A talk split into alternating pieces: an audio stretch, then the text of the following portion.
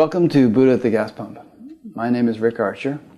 Buddha at the Gas Pump is an ongoing series of interviews or conversations with spiritually awakening people. I've done hundreds of them now, and if this is new to you and you'd like to check out previous ones, please go to batgap.com, B A T G A P, and look under the past interviews menu. This program is made possible by the support of appreciative listeners and viewers. So if you appreciate it, if you feel like you've benefited from it, um, and would like to support it in any amount, there are PayPal buttons on every page of the site, and there's also a donations page which explains other ways to support it. My guest today is Steve McIntosh. Steve is a leader in the integral philosophy movement and author of three books on spiritual evolution, two of which I've just been reading The Presence of the in- Infinite, Evolution's Purpose, and Integral Consciousness and the Future of Evolution. Um, in addition to his work in spiritual philosophy, he also serves as president of the Institute for Cultural Evolution, culturalevolution.org, an integral political think tank focusing on the development of values. Before becoming a writer and activist, Steve had a variety of other successful careers, including founding the consumer products company, Now & Zen, and practicing law with one of America's largest firms. He lives in Boulder, Colorado with his wife and two sons, and his website is stevemcintosh.com, which I'll be linking to from his page on Batgap. So, uh, Steve, I take it you're no longer practicing law, right? Oh, no, no. I haven't done that since the 80s. Okay. Because integral philosophy is so lucrative, that must be why? Yeah. no, no, just because my my focus is on you know trying to make a difference in the world rather than making money. Yeah, I hear you as I was reading Steve's stuff and listening to a couple of his talks, I thought, wow, this guy probably aligns more closely with my way of thinking about things and experiencing things um, than just about anybody I've interviewed. So I got pretty excited about this interview, and I, I, asked Steve to send me a list of main points that he wants to be sure to cover with me um, so that we can really do this comprehensively. Although we're not going to be able to cover all of those. Probably not. Yeah but gives us something to go on. And as usual, this interview is being streamed live on YouTube. So if, as you're watching it, you have a question that you'd like to ask, go to the upcoming interviews page on batgap.com and scroll to the bottom, and there you'll see a form through which you can submit your question. So, as a place to start, Steve thought it might be good to do the following. I'm going to just read the point he made, and then we'll start talking about it. The evolution of, we want to talk about the evolution of consciousness and culture and its relevance to the contemporary condition of progressive spirituality. I just want to interject here before I finish reading that point that I just got into a little online debate. I posted something on Facebook about how it was the 50th anniversary of my learning to meditate and how I feel like I've progressed so much you know, in the past 50 years. And this Neo Advaita guy got on there who was a little bit notorious and challenged me on the whole notion of progress. These types of people tend to say things like the universe is illusion, there is no such thing as progress, you're already enlightened, and uh, yada yada. And so I've been going back and forth with this guy a bit, and others have been chiming in. So then along comes Steve, and we're going to talk today about progressive spirituality. I thought it was kind of timely. Anyway, let me finish reading this point. We want to talk about seeing the relationship between progressive spirituality in America and the emergence of the postmodern worldview. And this worldview can only be seen accurately by acknowledging its evolutionary relationship with the worldviews of modernity and trend, traditionalism. So those are a lot of big words, and I'm not sure everybody understands what Steve means by all those words. So let's get rolling, Steve, and in the context of your response, maybe define some of these key terms like what is modernism, postmodernism, traditionalism, all that stuff. Sure, thanks. Well, that's a good way to start. Well, let me just start upstream just a little bit from that. Uh-huh and say that what I'm writing about, especially in the spiritual realm, my work is focused on both spirituality and politics, mm-hmm. and there's some overlap, but there's also clearly some differences there. Mm-hmm.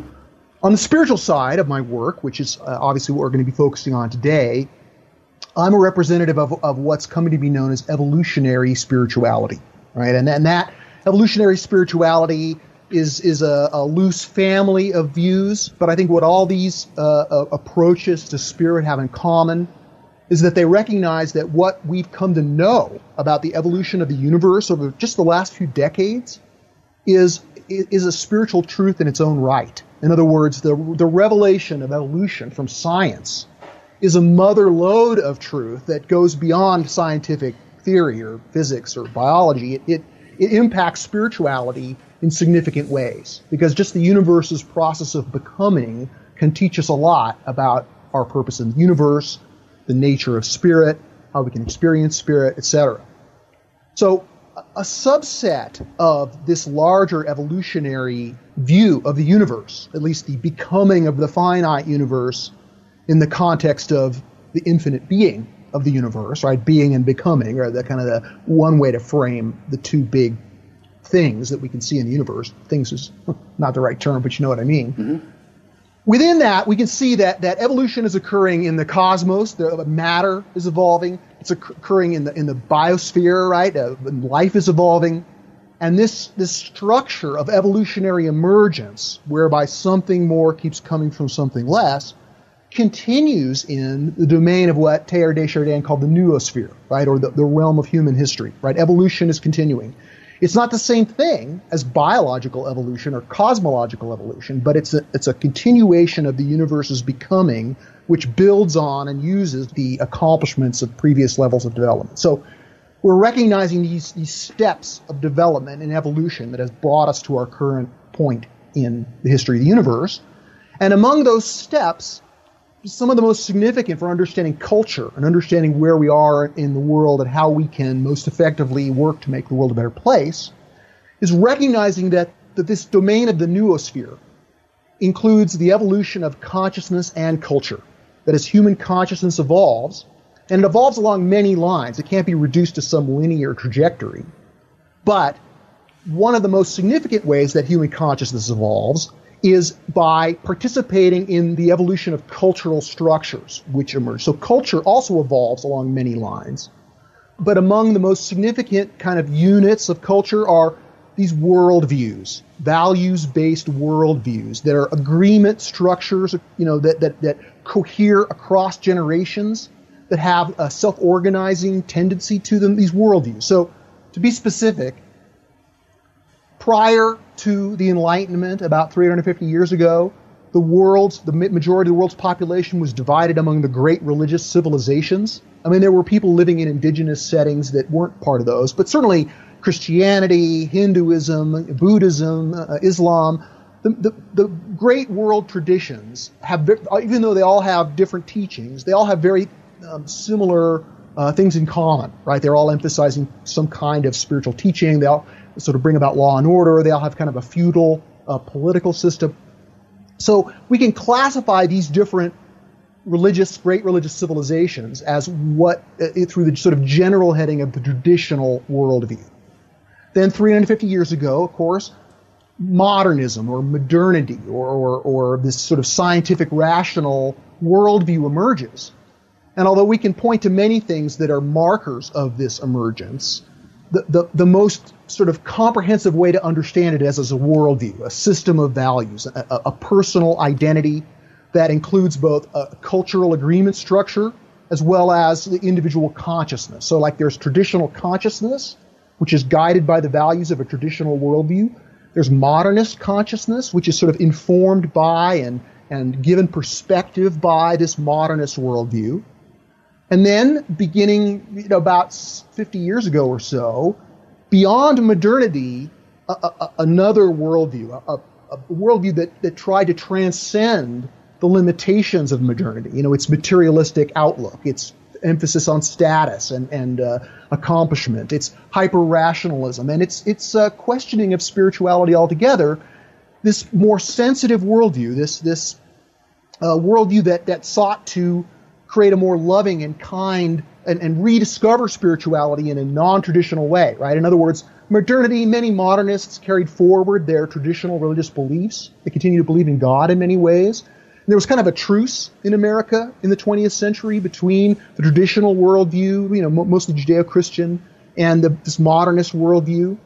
But beginning in the 60s, of course, there, there's this emergence of a new historically significant worldview, which goes by many names progressive, countercultural, green, uh, but but the the term of art that we use to define this overall worldview that's got many different ideologies. It's hard to pin down, but it does cohere as a worldview like modernity, like traditionalism, and that's what we call postmodernism, right?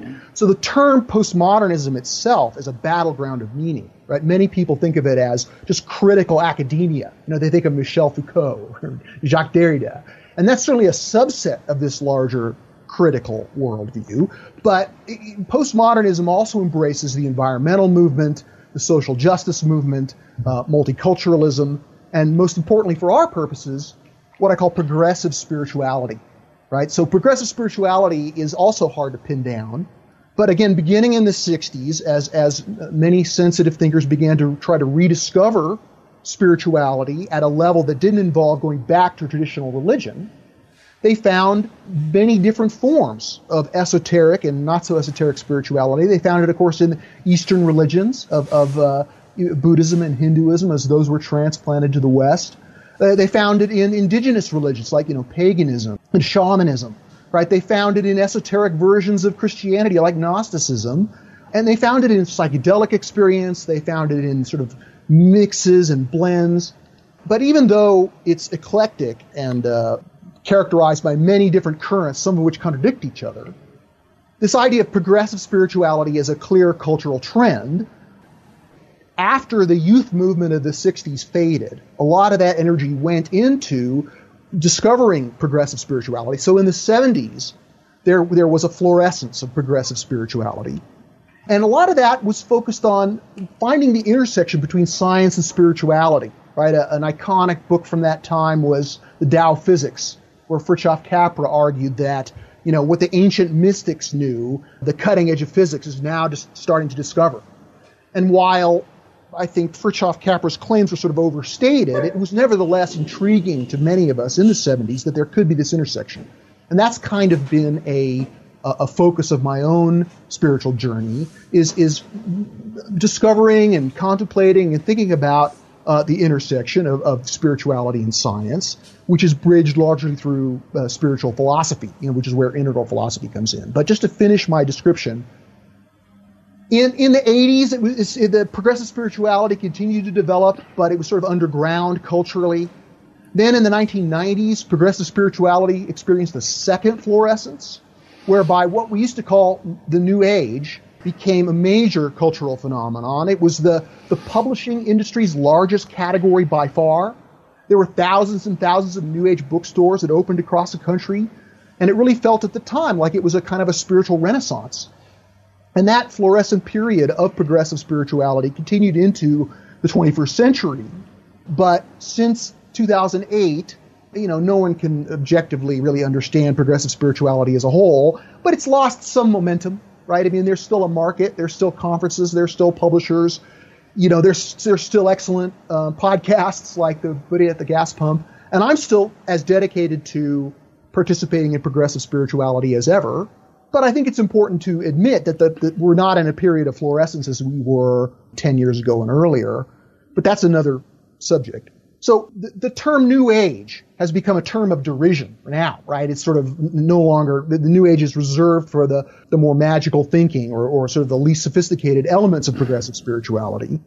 And we could say that you know, of course, there's you know there's Buddhism or Hinduism or these other things are, are freestanding, but as I would argue, what ties together all the different flavors of progressive spirituality are the, the mores and the agreement structures that all of these forms of spirituality exist within this reality frame, this worldview of postmodernism, which includes welcoming pluralism, and there, there are all kinds of other cultural projects and obligations that postmodernism is, is, is focused on because of its place in history, because it's trying to transcend modernity, because it's trying to rescue the world from modernity and, and its degrad- depredations in some ways progressive spirituality is colored by this larger postmodern worldview um, that it's embedded in. So evolutionary spirituality is, a, is a, an attempt to go beyond the limitations of this postmodern worldview to a worldview that transcends and includes postmodernism, modernism, traditionalism, pre-traditionalism, tribalism, all the worldviews in the structure of emergence in human consciousness and culture Um, we're, we're trying to extend that structure of emergence with a new worldview, and the spirituality that goes with it, I would argue, is evolutionary spirituality. So that's kind of a quick overview of what I mean when I talk about modernity and post-modernity and traditionalism. Great. I don't know if this, um, what I'm about to say and, and, read from your book, is a perfect rejoinder to what you just said, but I think part of it is. Who would it be? The, the modernists that are, that tend to uh, comprise most of the scientific community in having a materialistic uh, viewpoint that, that, there is no that, that, the universe is sort of a random thing and we are biological robots and, and when life ends that's you know lights out and all that stuff right well i would say that certainly there's science which yeah. is you know primarily emerges with modernity there are plenty of postmodern scientists and then there's the philosophy of scientism right mm-hmm. which is not science it's an interpretation of science that has a, a metaphysical commitment to materialism or physicalism, right? Yeah. And it's highly reductive. And so scientism is perhaps the best term for, for what I think you're getting at. Yeah, okay, good. And um, I, I've always, not always, but I, am kind of fascinated with listening to people like that, um, people like Sam Harris and all who, you know, actually have has one foot in spirituality, but on the other foot in sort of atheism. And um, you know, who would reject some main points that you outline as um, necessities from the viewpoint of evolutionary spirituality, such as the necessity of a, spir- a spiritually real evolving soul, the necessity of human free will, the necessity of spiritual of a spiritually real evolving finite universe, and well, he would probably agree with that one or at least the, these, the, the sure. universe is real. The finite universe is real, yeah. Yeah, and um, this necessity of recognizing that ultimate reality possesses the personal powers of intention and love. I think he would reject three of those, as would many of his ilk, you know, the, the new atheists and so on. Just to throw in the Neo-Advaita folks, the, the strict non-dualists, one thing I think they would need to explain, and also the atheists, is if the universe is illusory or if it's merely material, how in the heck did it come about? What, who or what caused it to emerge? And why does you know close examination reveal such infa- unfathomable intricacy? I mean, what intelligence would it take to design and operate a single cell? And each of us has trillions of them, and you know, and the whole universe, as we go out from our individuality, is just a unbroken mass of uh, laws of nature functioning in coherent, predictable, intelligent ways. To, to regard all of that as mere illusion and not try to understand how it works, or to dismiss it as kind of this random, mechanical, accidental thing, just seems absurd to me.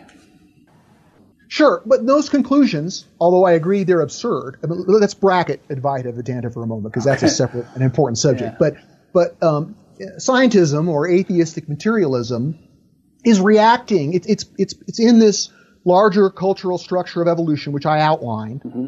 and they're very much reacting to traditionalism, traditional ah. religion, right? So so they're they're they're sort of whipsawed into having to deny so many things to try to get away or escape from what they see as uh, the the mythical illusions of this traditional worldview.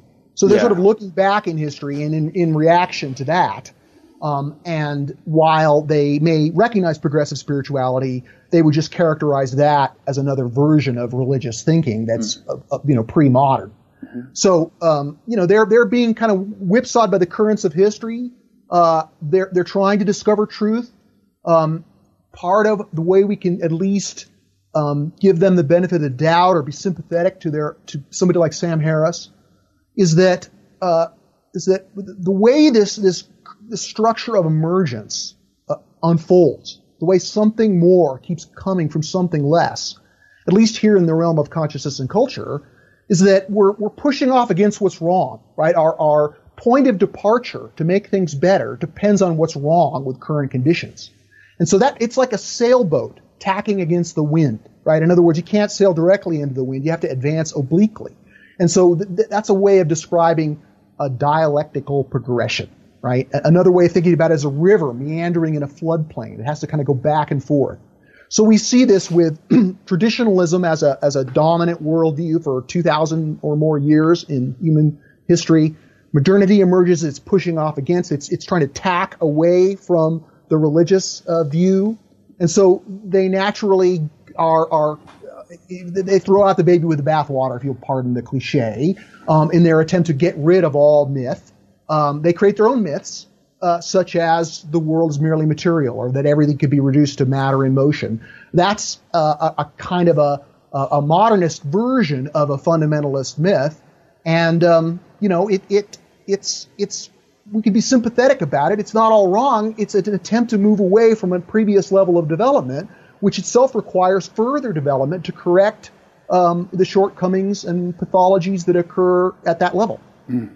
Also, when they espouse atheism, and we're also talking about guys like uh, Christopher Hitchens and Daniel Dennett and um, what's uh, another guy, I forget his name. They do so by attacking a, a, very simplistic straw man notion of what God is. I mean, you and I would probably say that we don't believe in the same God they don't believe in. You know? I agree.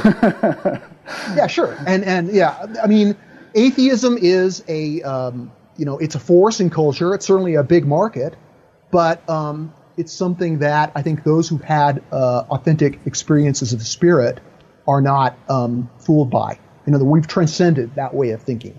Yeah. Um, and th- but there's no argument, even though they, you know, guys like Harris claim to be rational, right, and logical and subject to logical thinking, because their identity is bound up with that materialistic point of view, this denial of free will, this denial of spirit, that there's no argument, there's no rational explanation or no piece of evidence that could convince them because they'll always find some way to justify it or argue around it because they're defending their identity. Yeah. And, and that's something that, that's not subject to being dislodged by an argument. It's true. I mean, I, for a long time I've wanted to get Sam Harris on the show, and I'm a little scared of the idea because he's so darn smart. But also, what you just said, I think he and others like him are so invested in what they've been hammering away at for a number of years now that to, to even give an inch on it would um, re- expose him to, you know, critical feedback from his avid followers, and uh, it would be very difficult and brave of him to do that. Yeah, the free will thing is, is what was what I have to laugh at. I just get a chuckle. I mean, here he is, he's very intentional, very driven, very determined. Who there's no such thing as free will. I mean, he demonstrates free will in every word that comes out of his mouth, yeah. and yet he's denying it. Of course, he has to deny it because free will is a, a spiritual superpower that if you admit it, it undoes materialism. But you know, we're getting ahead of ourselves. Yeah, actually, I've been thinking about the whole free will versus determinism thing while listening to your stuff, and it's one of those both and things. Even the Gita, they have verses like, you have control over action alone, never over its fruit. So that sounds like free will. And then there are other verses which say, you do not act at all. It's the gunas of nature that are doing all the activity. You know, you're just the witness and, and, and it's not you doing it. So, uh, and that seems contradictory but I think it really depends upon um, the level at which we're considering the situation and the level of consciousness or experience of the person we're, we're talking about. Um, and you have to be true to your own level of experience. If, if you perceive yourself as having free will, but sort of go around saying that, you know, the, the devil made me do it or something, you can get yourself in trouble. sure, sure. And of course, you know, the, the interaction of free will, time, determinism, providence. These are this is a subtle and complex philosophical subject, um, which we can try to unpack, but it gets woolly fast. Yeah.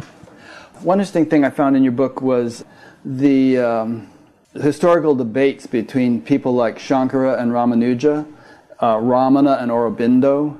And um, the latter of both of those two pairs espoused evolutionary spirituality, apparently. Proto version of it. Yeah, proto yeah. version of it, yeah. I found that interesting.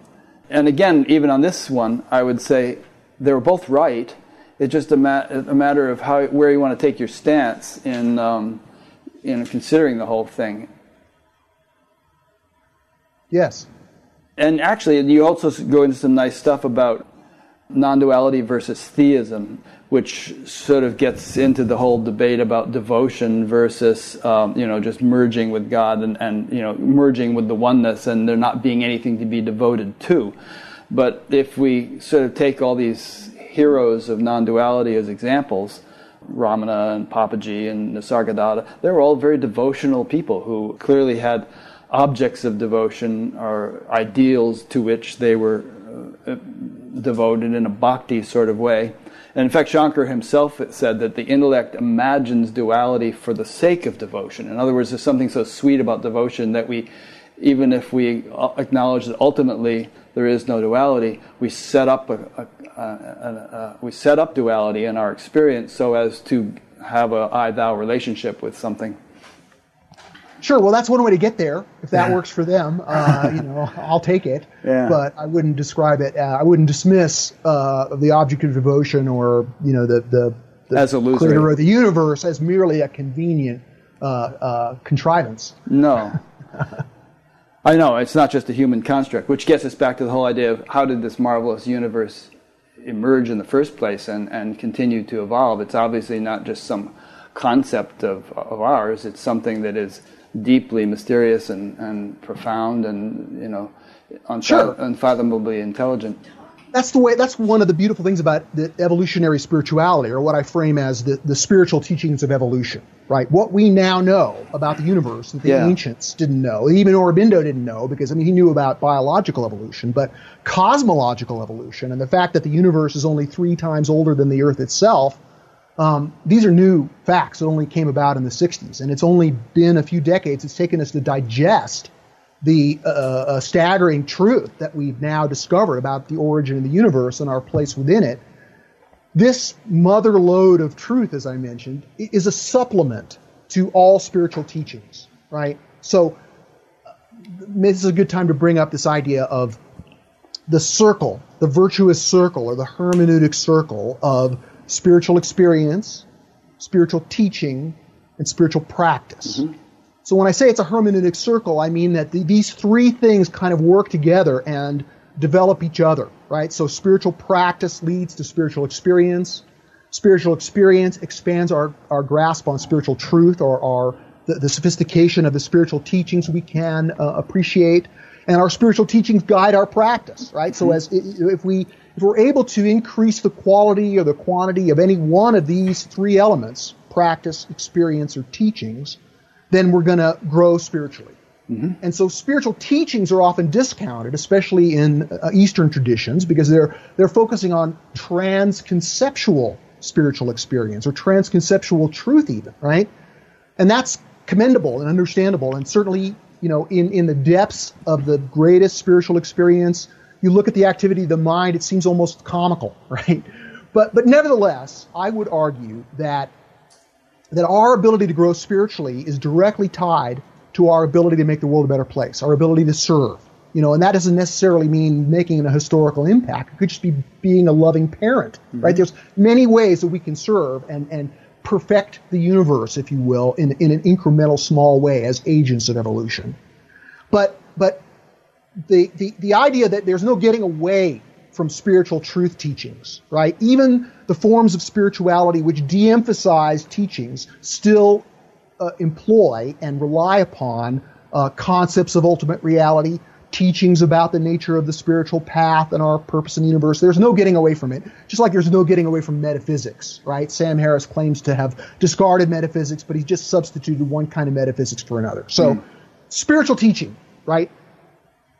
What this spiritual teaching of evolution does is it is it expands what we know about the reality of spiritual truth in a way that supplements and complements all previous forms of spiritual teaching. It doesn't side with one kind or validate one kind, although it corrects and challenges many uh, spiritual dogmas um, by the, the evident um, truth teachings of, of the, the, the universe's action. The universe sort of is what it does. The fact that it's in this process of becoming, the fact that something more keeps coming from something less, building on what came before, the fact that value, authentic values emerging in the universe, the good, the true, and the beautiful, despite right all the setbacks and the horrors of, of the world and the evil and, and notwithstanding everything we can see about the world that is partial or incomplete or, or bad, we're in this world where the beautiful, the true, and the good surround us, and indeed we're drawn by it like a kind of gravity. So the spiritual teachings of evolution, although they're conceptual, although they rely on philosophy, they do impact spiritual experience and spiritual practice in this hermeneutic circle I explained, right? So, so the, the, the spiritual teachings of evolution, I would say, challenge certain dogmas like the universe is an illusion. They challenge certain dogmas like that the self is a complete illusion. A key insight of the spiritual teachings of evolution is the way the structure of the entire universe impacts every step of our of our spiritual growth.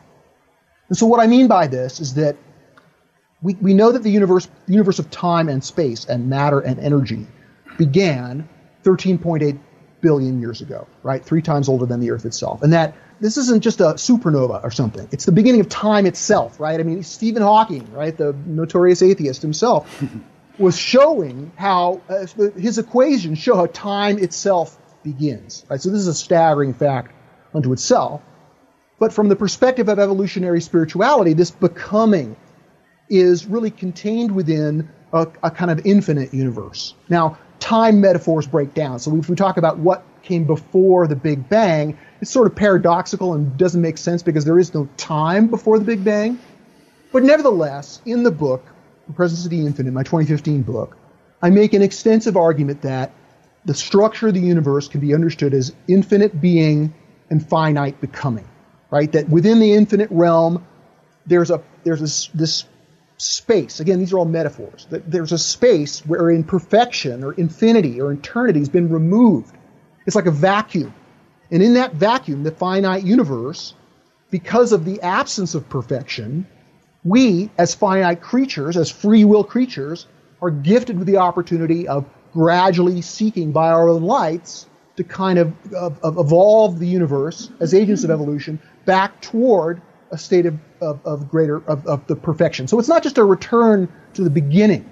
You know, the universe was sort of, in a sense, perfect, eternal, infinite before the beginning of time, but after or in the course of our evolution in time, as we come to, to rediscover perfection through this journey in time, I think that we, um, uh, we get a sense of adding to that which was existentially perfect the experience of becoming perfect, experiential perfection, if you will, by free will creatures supplements the existential perfection of the universe prior to the beginning of the finite, right? So that's all intellectual, philosophical, theological, of course.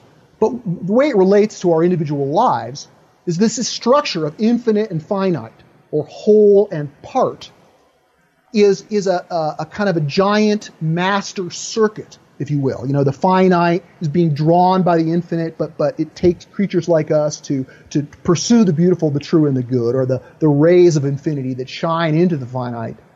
We're pursuing those, and we're doing it in a way that's um, that's that's conditioned by the physics of spirit, if you will. If you pardon the oxymoron, right? You know, the physics of spirit, the beha- the nature and behavior of spirit in the finite universe. How does it manifest, right? Well, one of the ways it manifests is as value, value as a form of gravity, the beautiful, the true, and the good as forms of spiritual experience.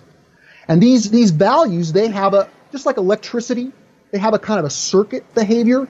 So Emerson, you know, Ralph Waldo Emerson is, is famous for his observation that every natural fact is a shadow of some higher spiritual fact.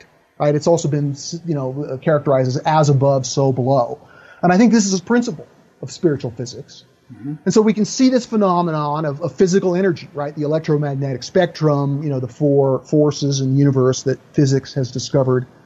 And we can see that these behaviors uh, uh, are, are understandable through physics, right? Maxwell's equations that link magnetism with light, for example. Well, just as we were able to discover the physics of physical energy, one of the things that evolutionary spirituality is working to uncover is, in a sense, the as above behaviors of spiritual energy, which we characterize not in some. I mean, there's chi, there's all kinds of things that we might characterize as spiritual energy. When I talk about spiritual energy, I'm talking about goodness, truth, and beauty, about the value magnetism that draws us, that pulls us, right? So it's definitely a kind of spiritual energy, and it has a behavior, and that is this circuit behavior. And the way that appears is as existential or indestructible polarities. And I think that, that we can understand the, the nature of these polarities even within a non dual reality frame, right? So he, we're here in the finite, right? We're in this partial condition. And we're trying to move from the finite toward an embodiment of spirit, an embodiment of the infinite. And so this, this existential condition of the universe, infinite and finite, is kind of ref- refracted, kind of fractally or self-similarly in the behavior of value. When I talk about polarities, I'm trying to compress a lot of teaching here, but let me just try to give me another two minutes. when it comes to polarities, the world is filled with polarities, and most of these polarities are good and bad.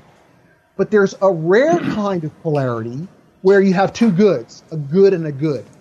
Indeed, almost all kinds of value, Uh, value propositions or value things, values and things that create value, naturally cohere in these polar sets, where whereby there's a relationship of part and whole, but it's a relationship of challenge and support. In other words, the value creating capacity of, of, of any pole in one of these value polarities depends on the other. It depends on the, the other's challenge and the other's support. So, for example, liberty and equality, right? We have liberty, equality, and fraternity, the famous slogan of the French Revolution, right? And in political philosophy, there's this recognition of we want both liberty and equality, but these two things are in, they, they challenge each other. If we had total equality, we wouldn't have any liberty. And if we had total liberty, that would do significant damage to any kind of equality. So we want to have both. And so liberty and equality ideally work together to challenge each other and realize that, that, that if, if one pole is emphasized to the exclusion of the other, then the, that pole's value creating capacity is significantly diminished and it may even become pathological. Right? We can also see mercy and justice, right? Or, or being and becoming itself. These are examples of, of realities that are in this the relationship of polarity.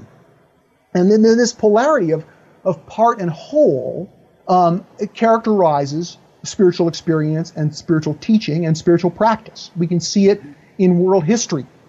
So, you know, that comes to this idea of, of the non dual uh, realization of, of spiritual truth and spiritual experience, and its polar counterpart, which is in this relationship of challenge and support, which is uh, based on the recognition of, of a loving creator right? A sort of a, a God concept, not a straw man, not a cosmic magician, not a being among other beings, but the being who's being itself.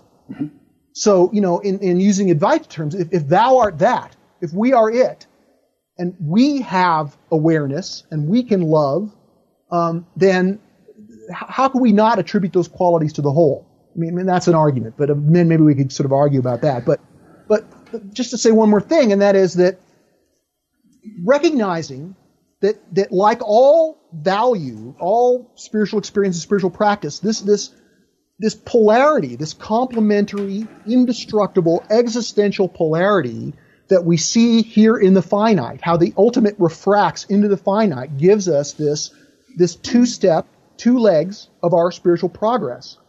And in the past, people have been pulled to one pole or the other, you know, either being oblivious to the other pole or rejecting it or fighting against it.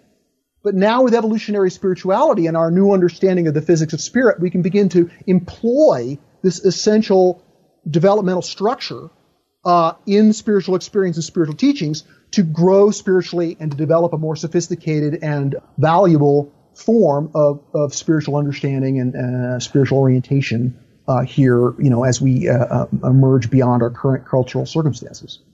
Great. My brain's going to explode.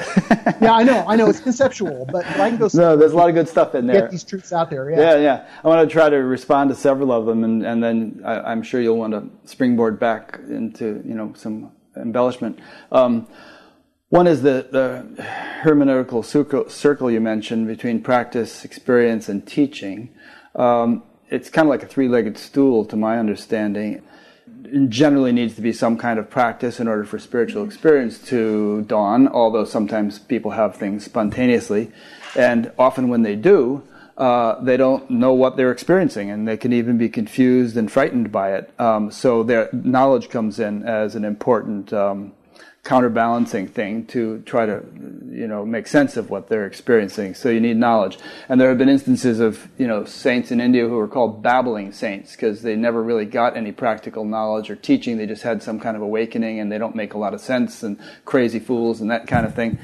But the most respected spiritual teachers those who sort of stood the test of time were not only deeply experienced in their awakening or their enlightenment, but were uh, extremely knowledgeable and wrote very sophisticated texts and commentaries and gave talks and, and so on. So there's not, not only is there no incompatibility between knowledge and experience and teaching, but the, the three of them really enrich and supplement and support one another, is, which is basically what you were saying, right? You want to comment on that one before I go on? Or? No, no, go on. Uh, that's I agree. Yeah. Okay, good.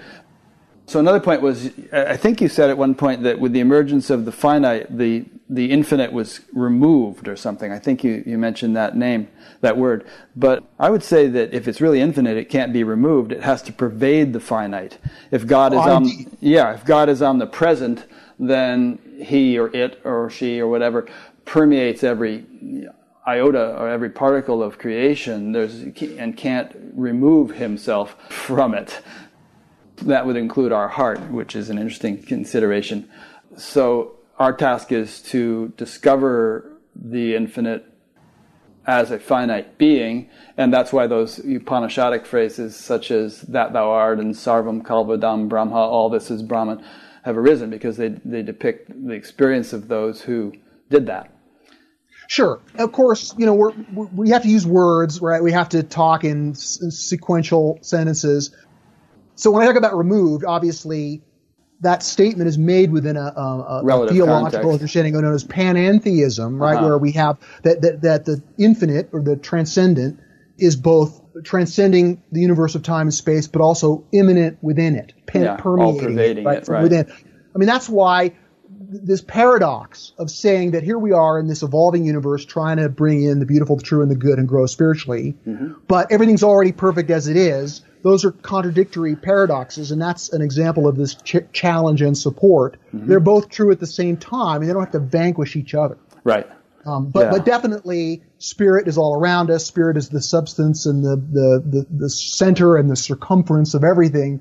Um, but still, you know, things are not perfect, right? Sure. I mean, in, at one level, they are. Of course, we can say that. But in other levels, we live in this world of trouble and suffering, and it's our spiritual duty and indeed our our greatest privilege to participate in incrementally reducing that trouble and suffering and, and involves both solving problems and uh, fostering further growth. You know, Yeah. th- th- there's a push and a pull. And so, um, you know, that is, we can declare it an illusion, and in some ways we can agree that it is. But in other ways, it's not an illusion. It's something that's urgent and something that requires our concern and participation. Yeah, I think maybe a helpful metaphor might be that the the spectrum of the electromagnetic field that we call radio waves always existed, but no one knew it was there or knew what to do with it. And then at a Right. certain point, Marconi or somebody came along and developed a very crude radio and and transmitters, and Tesla got involved in that, and so on. And and then over the decades, radios and televisions and so on have evolved, so that the same old electromagnetic field, which has been here since the beginning of the universe, began to be utilized in more and more sophisticated ways. So, like that, you know, pure being or the absolute or infinity or whatever we want to call it has always been there. What the the game the universe seems to be playing is to evolve forms more and more more and more sophisticated forms which can more fully embody it and enable it to become a living reality. Sure. I would say that at least one of the conclusions that I draw from the spiritual teachings of evolution is the purpose of humanity, right? What do we add to uh, this universe of existential being and perfection?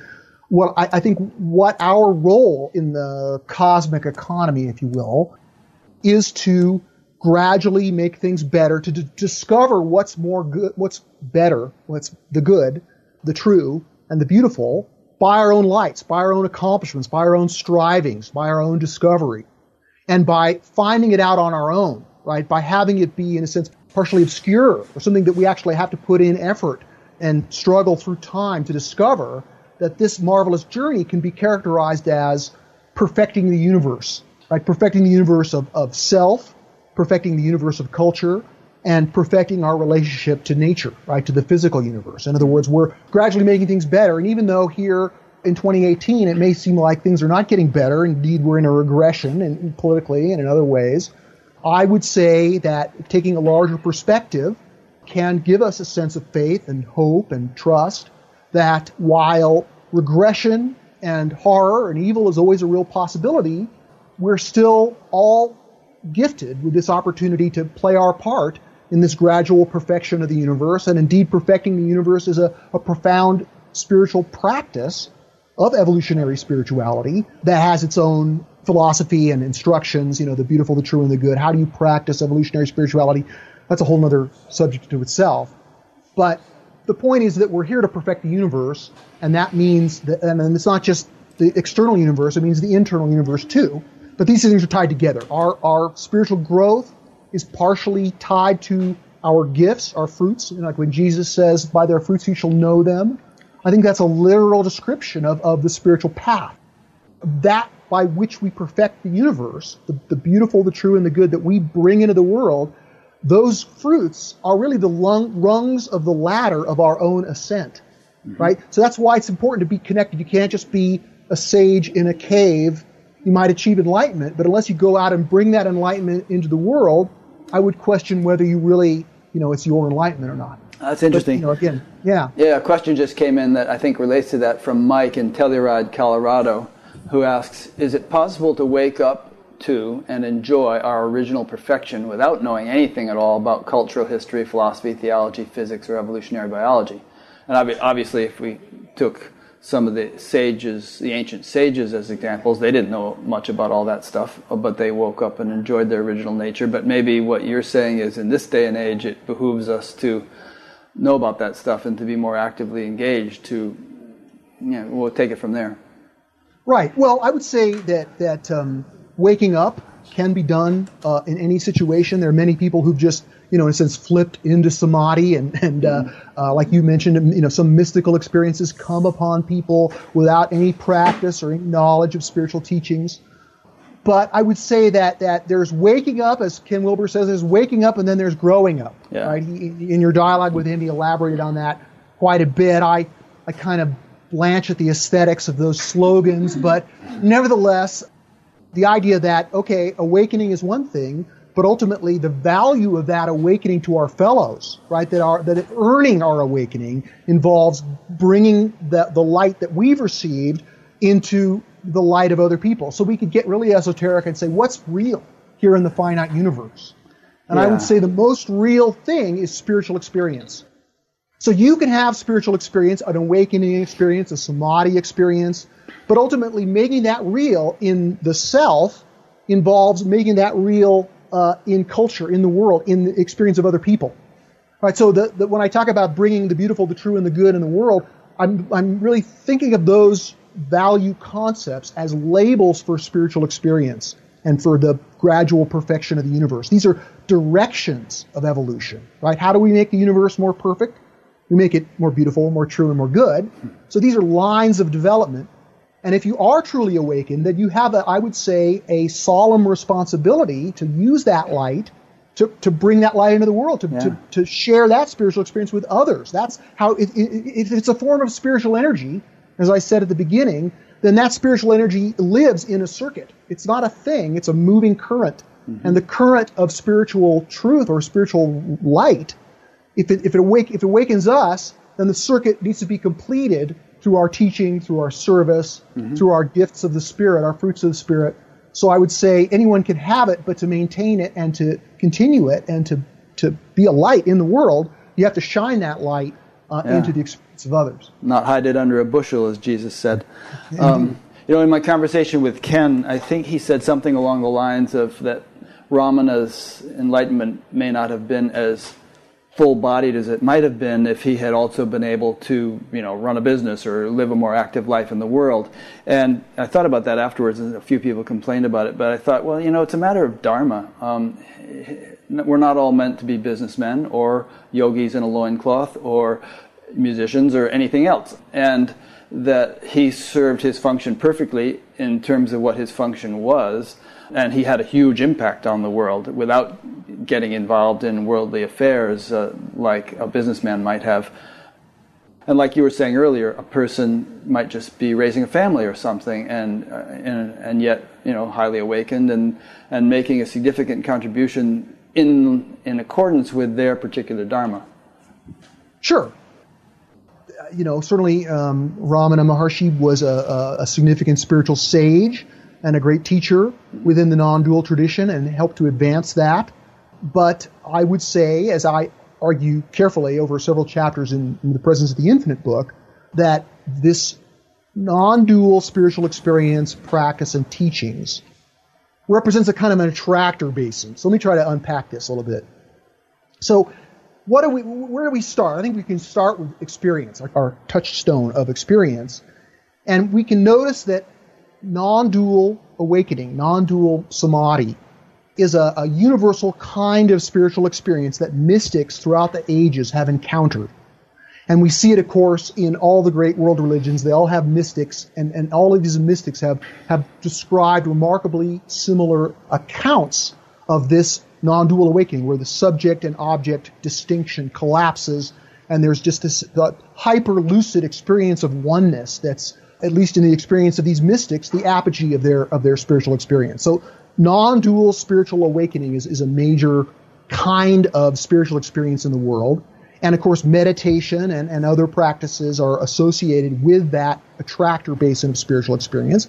And there's developed a whole body of spiritual teachings, primarily in Buddhism and Advaita Vedanta Hinduism, but you can also see it in Christianity, uh, sure. you know, in, in, in Islam, right? So non-duality, it's major.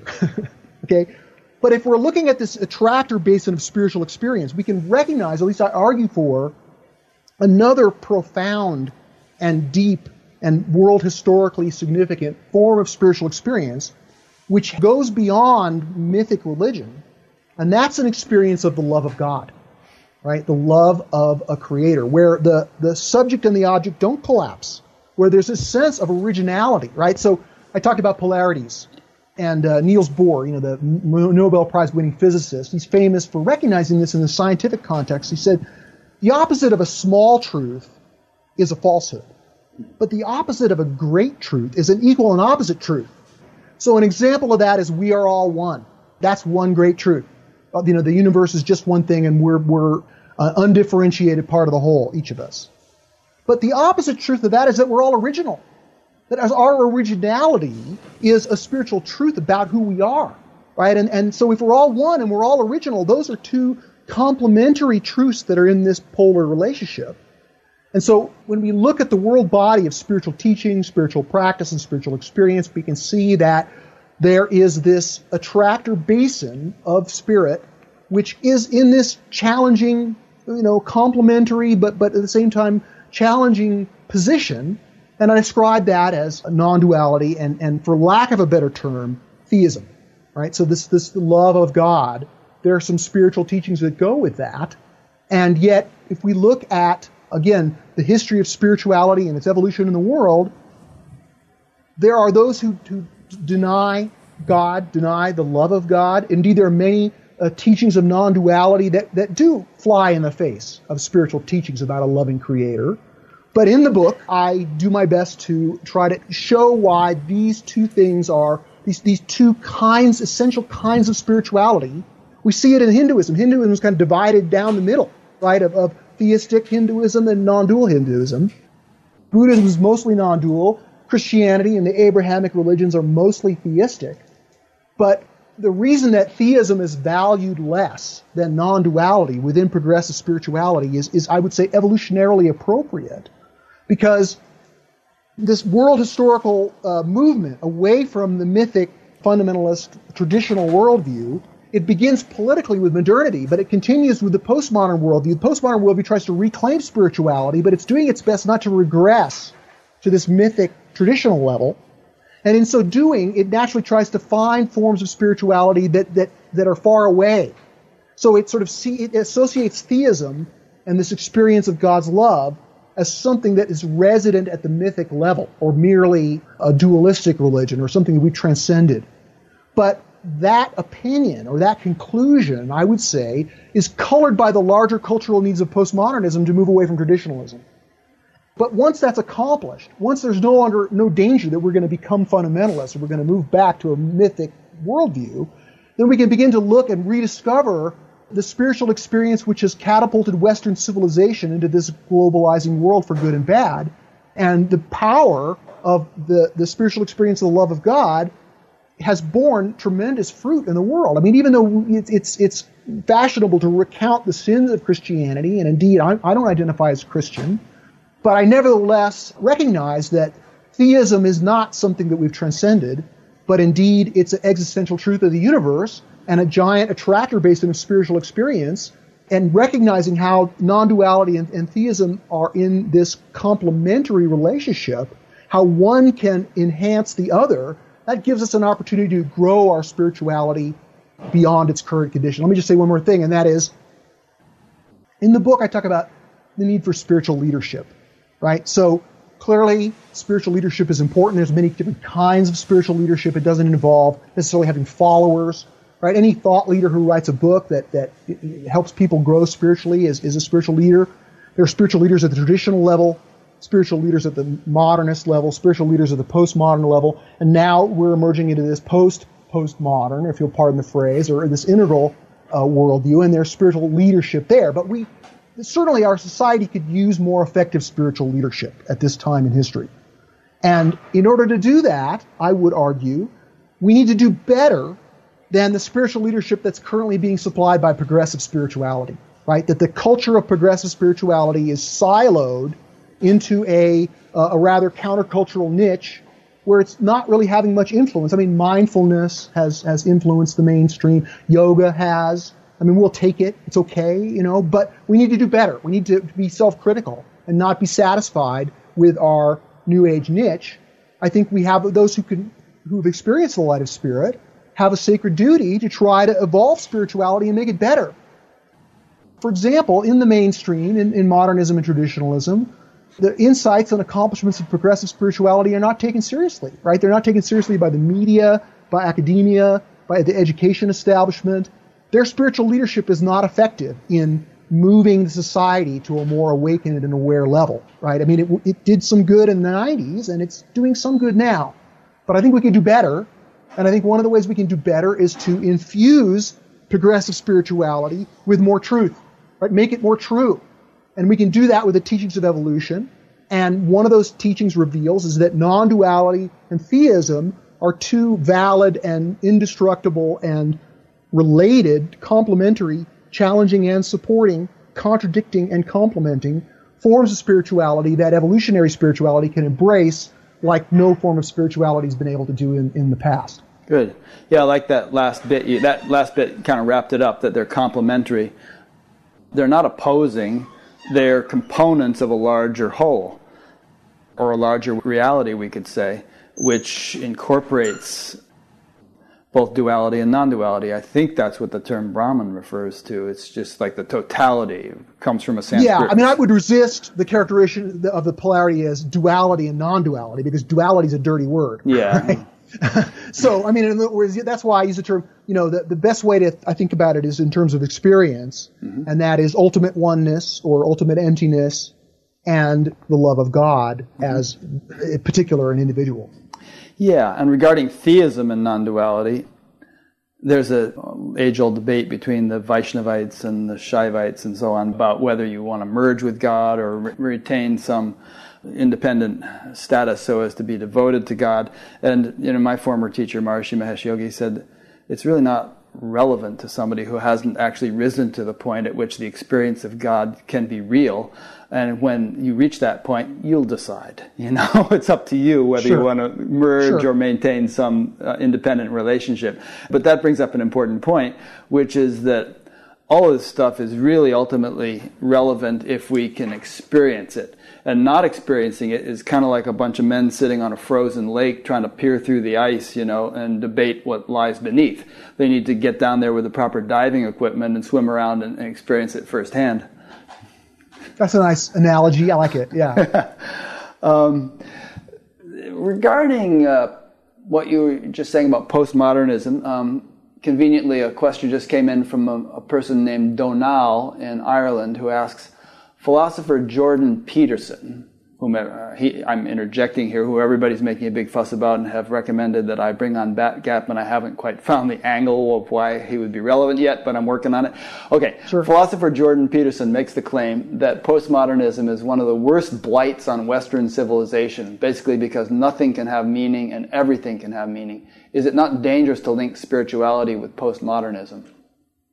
Okay, well, what Jordan Peterson means by postmodernism mm-hmm. is a narrow ideology, right? He also calls it cultural Marxism, right? And that's that's a kind of fundamentalist postmodernism, but it doesn't represent this postmodern worldview. So that's why I said the term postmodern itself is a battleground of meaning, right? But but another way to think about it, if you're hung up on the word postmodern, or if Jordan Peterson has kind of you know, owned that term and, and narrowed it down to something that we have to be afraid of. I would say that this, this, the countercultural emergence that, that has occurred in our lifetimes, right, that we've been participants in, that, that, that, that the culture of, uh, uh, uh, again, we're, we're, we have a paucity of language to describe this, right? But this, this worldview, this, this loose connection of values and perspectives and, and uh, mores and, and uh, goals aims, identities that has uh, attempted in our culture to emerge beyond the mainstream worldview of modernity or modernism, that this culture has brought forth a new kind of spirituality, right? Like we can identify, uh, you know, the Vivekananda, right, at the turn of the century coming to Los Angeles and being the toast of Hollywood. We can see precursors of progressive spirituality prior to the emergence of this countercultural worldview in the 60s. So it's sort of percolating for decades prior.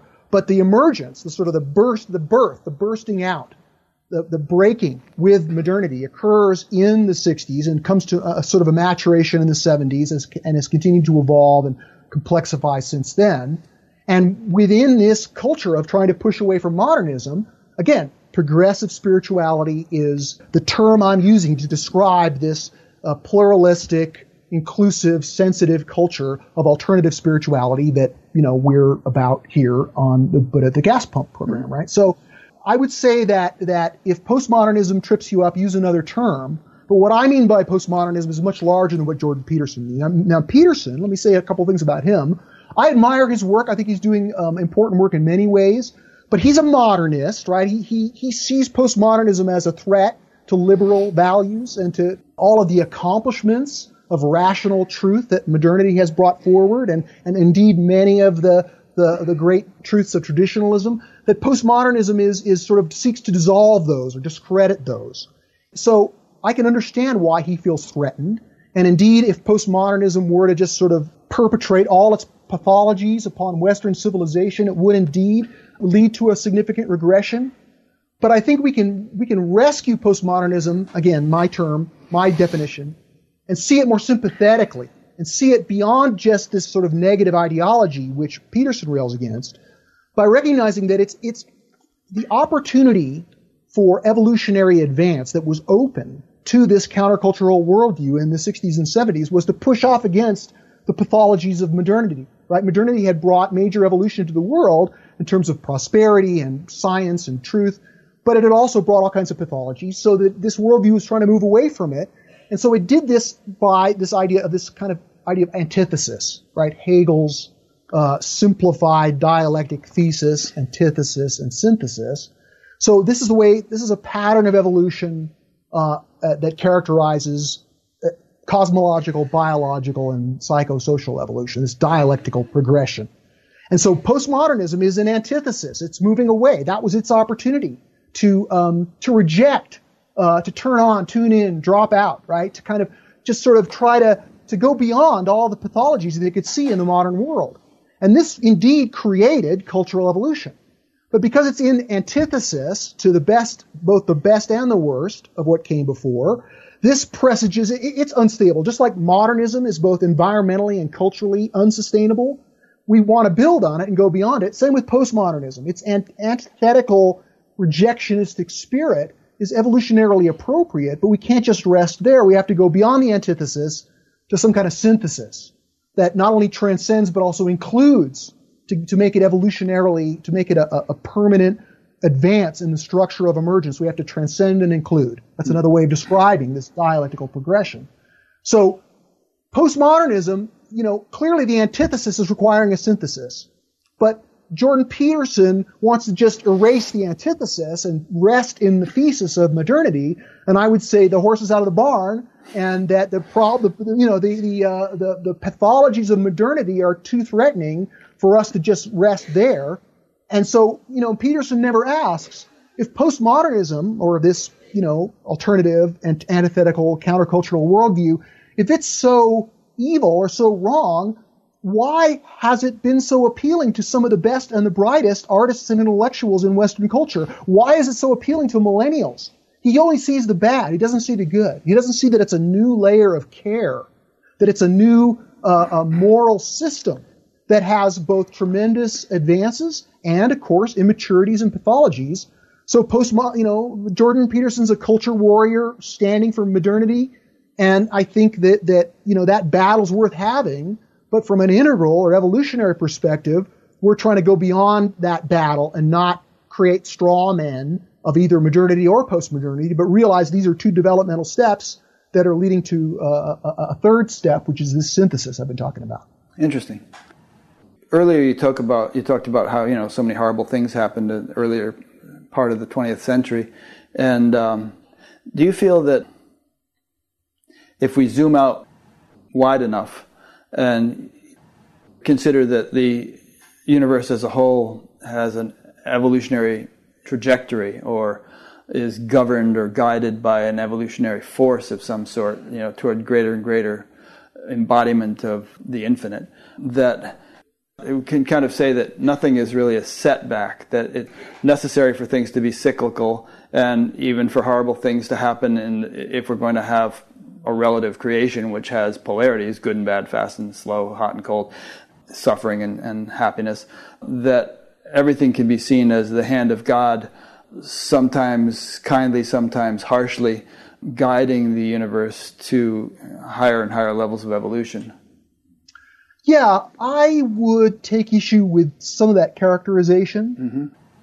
I would say that rather than thinking about the, the that which is propelling evolution as a force, as a push, mm-hmm. I would want to characterize it as as a gentle persuasion or a, a, a gentle pull. Mm-hmm. You know, it's both easily widely accessible but easily resistible, mm-hmm. right? So, in other words, the beautiful, the true, and the good are like a kind of a magnetism. They're like a gravity. There's value gravity, if you will, and it's influencing evolution from the inside. It's influencing us in our you know, in our desires and our intentions and our aspirations, right? We can feel the draw, the, the magnetism of that which is more beautiful, truer, good. We want it. We, we're striving for it. We can't help it, right? We can always, as humans, we can almost always imagine how things could be more perfect.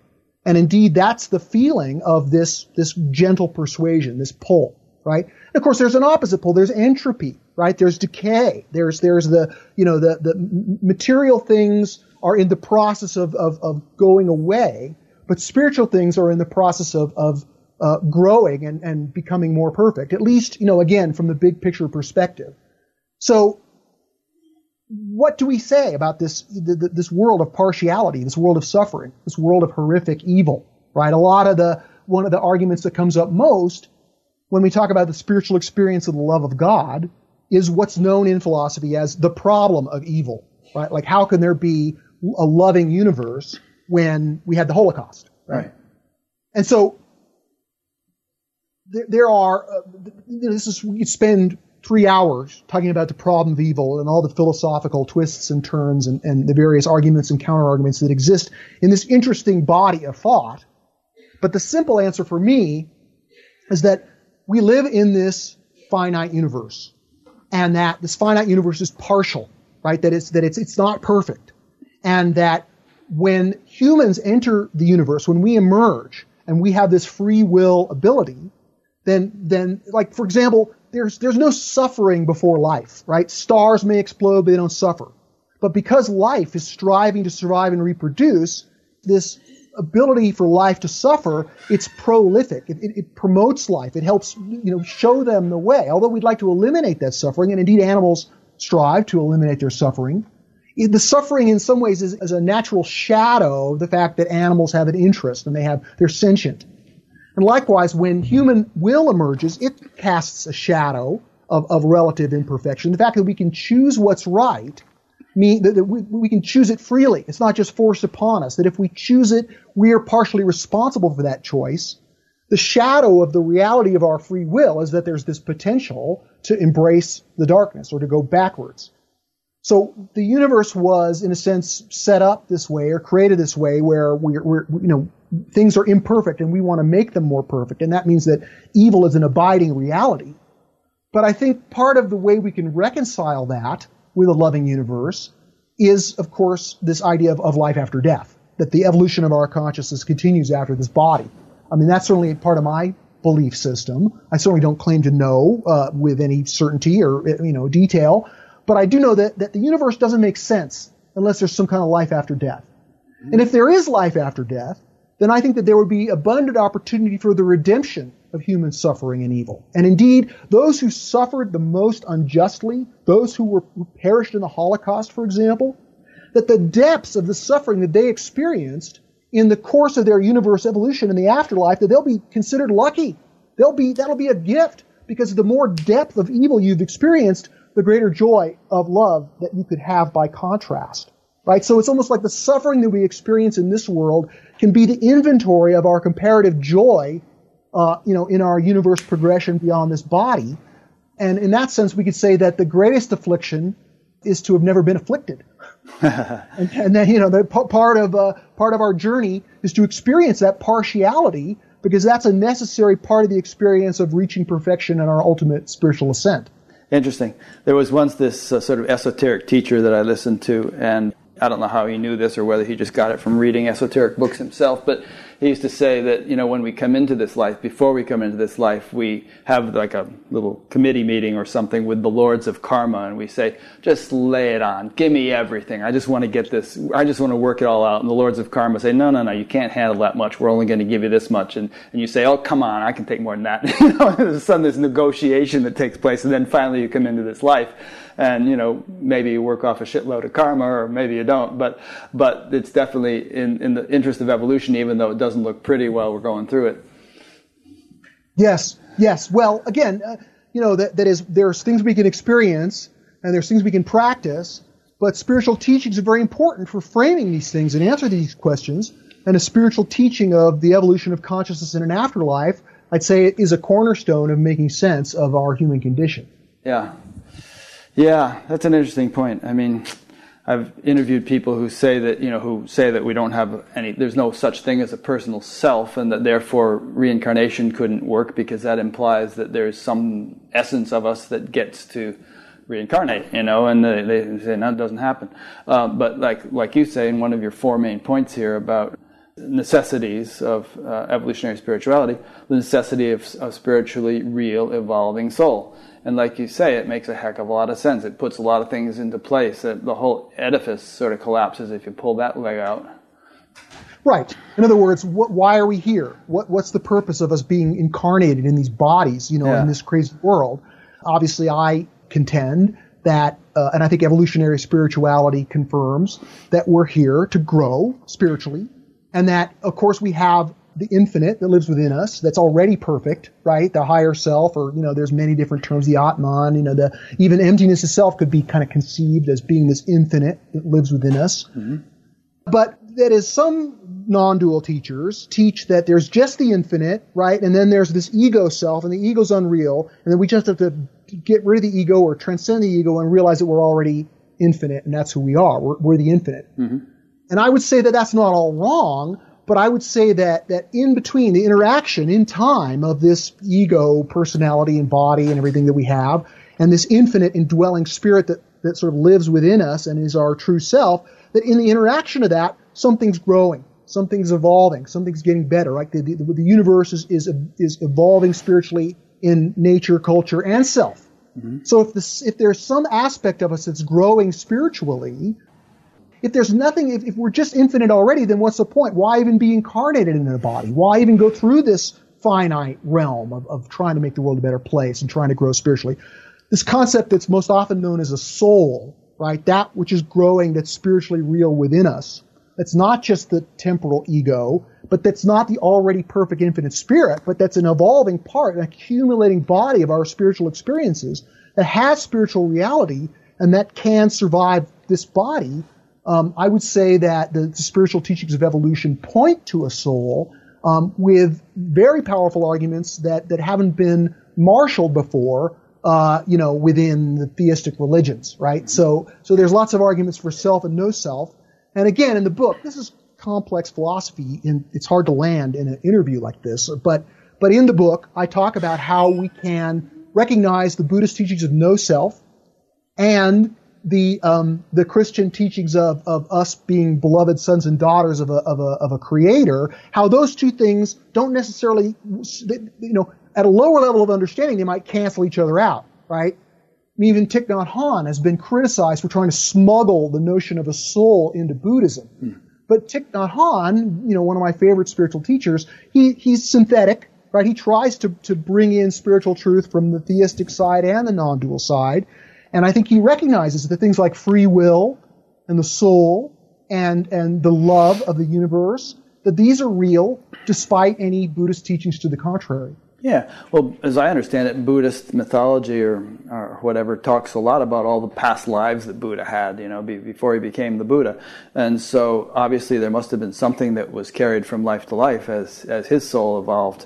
And the whole, um, what this whole discussion implies is that we're not just meat puppets, but that there's a subtler level of reality which is not, not physical which you're not going to see under a microscope. And it brings in the whole notion of subtle matter or subtle realms, astral, celestial realms, that there could be beings living on those levels who don't have physical bodies at all.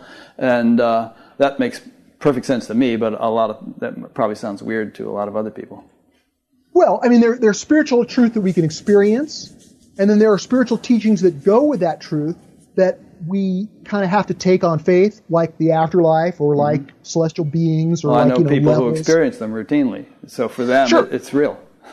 Yes, and and uh, you know, but you've also got to be careful. In yeah, because they could be imaginative. Because there's you know many people have been you know, kind of deluded, and, and yep. it's it's dicey territory. But that doesn't mean we need to deny it altogether, just because we have to tread lightly there. Yeah, I mean, it's good to take everything as a hypothesis and and be a little bit you know scientific about whether or not it's real and not just say this couldn't possibly be. Right. Well, I mean, one of my favorite quotes along those lines is from the philosopher uh, Blaise Pascal, mm-hmm. where he says that, that human things or finite things, they must be known before they can be loved. Mm. But divine things, they have to be loved before they can be known. Right? And that's where this idea of faith comes in, is this sort of super conscious awareness and trust of this greater universe reality that it's only by sort of by by allowing for it that we can begin to experience it and confirm it in our own experience. Yeah, you know, and speaking of love, it reminds me of something I wanted to say a few minutes ago when you were talking about theism versus non duality. It's like we have various faculties, you know, and one of those faculties is our heart. And um, I think it'd be possible to advance to a great degree spiritually without the heart having really blossomed to its full potential degree. But if and when it does, then a whole new dimension of experience can come in, which might render our previous level of development rather dry by comparison. You know, and devotion can become very profound, and I'm coming back to that word. Um, so it's not like you know one side is right and the other side is wrong. It could be that both sides represent different uh, facets or degrees of spiritual development, and that a, a being in the course of its evolution, either in one life or many lives, will get to experience all those things, but at any particular stage, they might be kind of locked into a, a partial stage of development.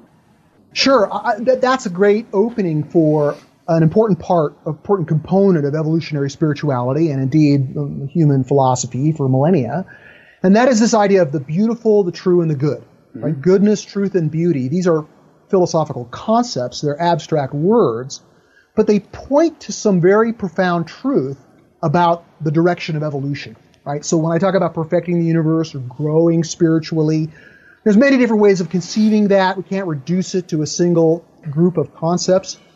But the light that this philosophical truth itself of goodness, truth, and beauty being related descriptions of the direction of evolution or the direction of perfection are profound. And so it relates to this idea of, of whether you're on a spiritual path of truth or a spiritual path of beauty or a spiritual path of goodness, these things relate to each other, right? That they're, again, another kind of hermeneutic circle, right? So that is, beauty is, is sort of like the yin path. We're sort of receiving it. It's the more feminine. Truth is the more, it's the, it's the seeking path. It's, it's more yang, you know, yang and yin. Many people are familiar with those concepts, receiving mm-hmm. and seeking. And so the, the beautiful and the true are like the two legs of goodness right? But ultimately, if, if beauty or truth becomes separated from goodness, from oneness, from love, then they can lose their value power. So there's true facts, and then there's there's the truth as a as actually a direction of perfection. And in order to serve as a channel of spiritual energy or a path of development, the truth or an understanding of what's true has to bend toward goodness. It has to connect with goodness and be be part of this system like these words are static words, beauty, truth, and goodness, but they name a dynamic course which isn't linear. It's it's it's both in and out and up, you know. And and so again, these are you know we're just skimming over the surface of deep teachings that ought to you know uh, this understanding of the spiritual philosophy of the beautiful, the true, and the good is a, a deep and wide uh, spiritual philosophy which originates in Plato so, this conceptual triad of goodness, truth, and beauty. It's like a jewel of philosophy, a conceptual cathedral. And many spiritual practitioners within progressive spirituality initially don't, don't know what to make of this proposition that goodness, truth, and beauty are sort of the, the primary elements of spiritual experience or the, the directions of evolution through which we can make the world and ourselves more perfect.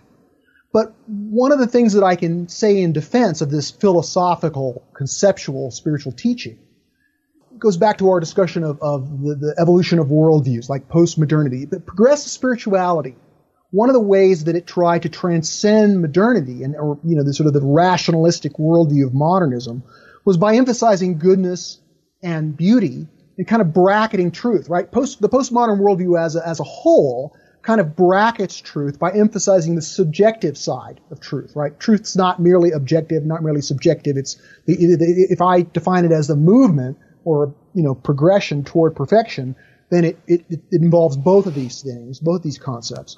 But because progressive spirituality is very much about experience, because it's very much about a pluralistic welcoming of all spiritual paths, about being non-judgmental and accepting and, and, and allowing for whatever's true for you, I think that this is an important accomplishment. But because of that, it's not as philosophically rigorous as, for example, modernist philosophy was, and again, for evolutionarily appropriate reasons. But now that we're trying to go the next step beyond the antithesis to a synthesis, one of the ways that we can accomplish that is by bringing back the truth, by being more rigorous about the truth, by being more critical. Truth is, by its nature, critical, right? It's a ladder of distinctions Everything is partial in the finite. So as soon as you say one proposition of truth, there's a partiality in that that points to the next rung, right? So we're sort of constantly ascending. That's why I talk about truth as a direction rather than, you know, a thing or a state. So, so we're bringing back the truth, and that means bringing back philosophical, intellectual, conceptual rigor to our spiritual teachings, right? And so we, we have spirituality. We have this abundant truth that we've discovered both traditionally in our heritage as humans, and now, most recently, over the last 50 years, through the blossoming of progressive spirituality. But this, this, um, this blossoming of progressive spirituality is a kind of truth that now we have a chance to integrate with the other momentous truth of our age, which is the truth of science, right? So spirituality and science, obviously they have an intersection. They both complement and contradict or challenge each other, support and challenge. But the bridge between science and spirit, these two great repositories of human truth, is philosophy. Philosophy both bridges and separates, right? It keeps science from claiming everything that spirituality has to say, and it keeps spirituality from colonizing science. It allows them to, to be different domains of understanding, but it also shows how they complement and acts as a bridge. It bridges and separates. Yeah. So that's um, in this spiritual philosophy, the beautiful, the true, and the good, the realization of these as directions, as forms of spiritual energy, as behaviors of the nature of spirit in the finite, right? This is a, a, a, a jewel of truth with many facets many different ways of practicing and experiencing it. I, I go through these facets in the presence of the infinite and, and as well as in uh, my other books. And so it's, it's, it's I, I would say that the, the, the practice of goodness, truth, and beauty, the practice of perfecting the universe of self, culture, and nature is one of the cornerstones of evolutionary spirituality and one of the paths, the philosophical paths by which progressive spirituality can grow into a greater level of maturity and thereby provide better spiritual leadership for the society than it's currently providing. Hmm. I suspect that a time will come when spirituality and science will both be seen as just tools within the overall human quest for, for knowledge. They won't be in the least bit contradictory or, or competitive. They'll just be they'll, they'll just have different capabilities for discovering how the universe works. And uh, if you if you think about it, I mean, the human nervous system is a pretty sophisticated tool, far more so than the Hubble Space Telescope. And if it could be utilized properly, it, can enable us to sort of plumb depths of reality that no man-made tool can enable us to do. And then also, in terms of science's contribution to spirituality, it can bring a, a sort of empirical quality to it and a rigor and a demand for experience rather than just you know belief that spirituality sometimes sorely needs. Sure. Well, let me let me pick up on that and and mention a little bit more about this uh, this idea of polarities, which I talked about before. I mean, and not just any differences, you know, black and white, hot and cold.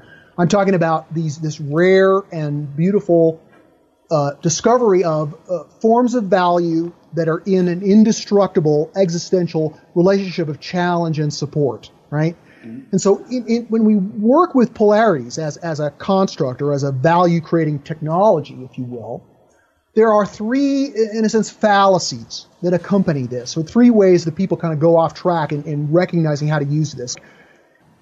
Physical energy has certain behaviors, and, and electrical engineers know that there's a that there are there's a circuit and a pole, and you have to sort of get it right. Spiritual engineering, if you'll pardon the term, recognizes these fallacies in these value polarities. So one fallacy is always siding with a whole side. There's a, a, you know the part and the whole is a characteristic of these polarities. So that, that some always side with the feminine, always side with the whole side. Some always side with the masculine of the particular side. And those are common fallacies. But another more subtle, but in some ways more frequent fallacy that you see in, in when, when people who are in the postmodern worldview encounter these indestructible polarities is a compromise fallacy, where they want to just say it's both and. They're both true. There's no conflict. And, and it's all just different paths to the side of the same mountain. And it's all the same. And I would say that that eliminates the procreative tension. That's the indestructible feature of these polar structures, right? So just like, for example, we could, we could, one example of this polar structure is the masculine and the feminine, right?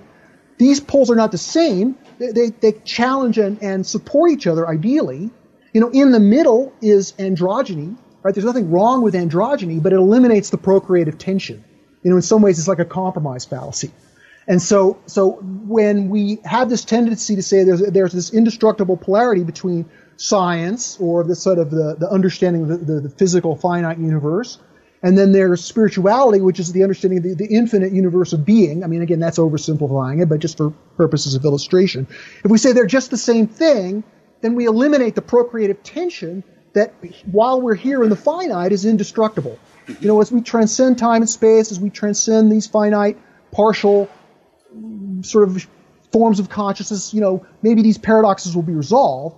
But As long as we're here in the flesh, as long as we're here in this world of trouble and suffering, these are the conditions that we're going to be dealing with, no matter how enlightened we may become, I would argue, because no matter how enlightened we may become, we're not going to escape the duty to try to make the world a better place. Yeah. Because that's what spiritual growth is all about, and that's our purpose in the universe, I would say. Well, I wasn't saying a minute ago that I thought they were the same thing, science and spirituality. I was just I'm saying, not accusing you of that. I'm just pointing. Okay, good. Yeah, I just think they have different capabilities. I mean, spirituality was never going to tell us about I don't know DNA or many of the things that science has discovered, and science isn't going to tell us much about God or angels or whatever else spiritual seekers have encountered in their in their quest. And so, you know, if both of those types of things are part of the the whole of what the universe is and how it's constructed, then both of these things, science and spirituality, are each tools which can explore their respective realms, and there shouldn't be any conflict between them.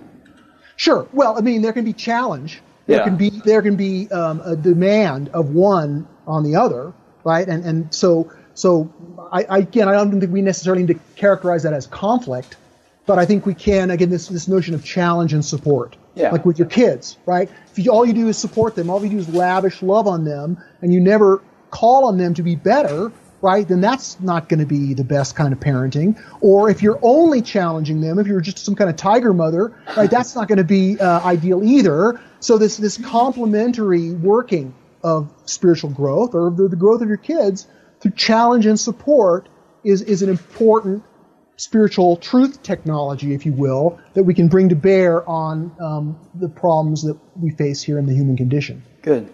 A couple more questions have come in, and I want to ask those. But uh, before we get too far from our discussion of beauty, truth, and goodness, um, there was something I liked in your book that helped me understand what you're saying more concretely, and that was some, something Sri Aurobindo had apparently done, which was correlate beauty with bhakti, truth with jnana, and goodness with karma. Each of those three are considered a path, or you know, bhakti yoga, jnana yoga, karma yoga, and they're complementary, not conflicting or competing. And like you were saying, for instance, there, there have been spiritual teachers who were heavy on the jnana side, but behaved reprehensibly. So they really didn't have it together. They could expound truth brilliantly and write great books, but then they were debauchers and womanizers and you know, behaving reprehensibly. So they didn't really have it together in the goodness department. Um, so anyway, that I don't know if that's an example of what you're trying to say there, but I found it helpful in coming up with a concrete example such as that. Sure, sure. Well, Aurobindo's depiction, as I uh, recounted, is that there are three paths open before the seeker, right? Um, the, the path of beauty, the path of truth, and the path of goodness. And he characterized that as goodness as the path of action, right? Truth as the path of knowledge, and, and beauty as the sort of the path of aesthetics. Again, he elaborates on those, and, and I do in my own way. But these aren't you know, obviously mutually exclusive, right? Yeah. Ideally, one informs the other, and that uh, uh, the spiritual growth in its full in its fullness uh, involves some aspect of all three of these paths. Yep. You pull one leg of the table and the others come along. Right. Let me um, get to a couple of these questions. This one is from um, Ivan from Bulgaria. He asks At a psychological level, being religious is similar to atheism. Religion is the function of the ego's need to feel protected by God. Conversely, atheists take the notion that they are not in control of their lives as the ultimate offensive, which is another expression of the ego functioning. Do you have any thoughts on this? First of all, the human ego, right, i- i- in many corners of progressive spirituality is seen as bad, right? You know, ego, bad. Ego, overcome it. Ego, you know, it's it's it's evil, it's materialistic.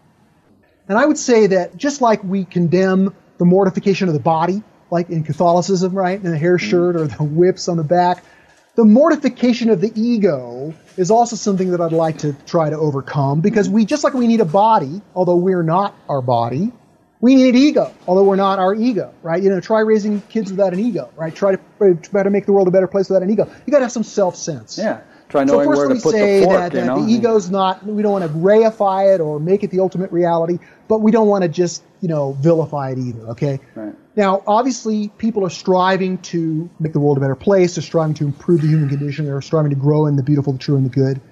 And the great world religions that are now with us, it's important to see those as trying to solve problems in history, right? So the, the conditions of the pre-traditional, if you will, or, or before the, the civilizing influences of these world religions took hold in their respective cultures, there was chaos, there was warlords, there was you know no law, no government. It was just it was crazy, violent, and brutish and short. And so religion comes along, and, and a big part of its focus is dealing with those problematic life conditions, right? So there's a lot of evolutionary scaffolding, if you will, a lot of negative things that we can see that, that are part of religion today that were originally constructed as ways of controlling this gnarly set of life conditions that the religions inherited when they first emerged. right? So that's a, an, a you know sort of existential human condition that that's a step in our progress. We have to overcome that warring craziness that exists before a civilization begins to create some container, right? So we can, it's easy now that we've transcended those conditions to see the scaffolding that was once, once essential for dealing with those conditions as, you know, just pathologies or legacies, right?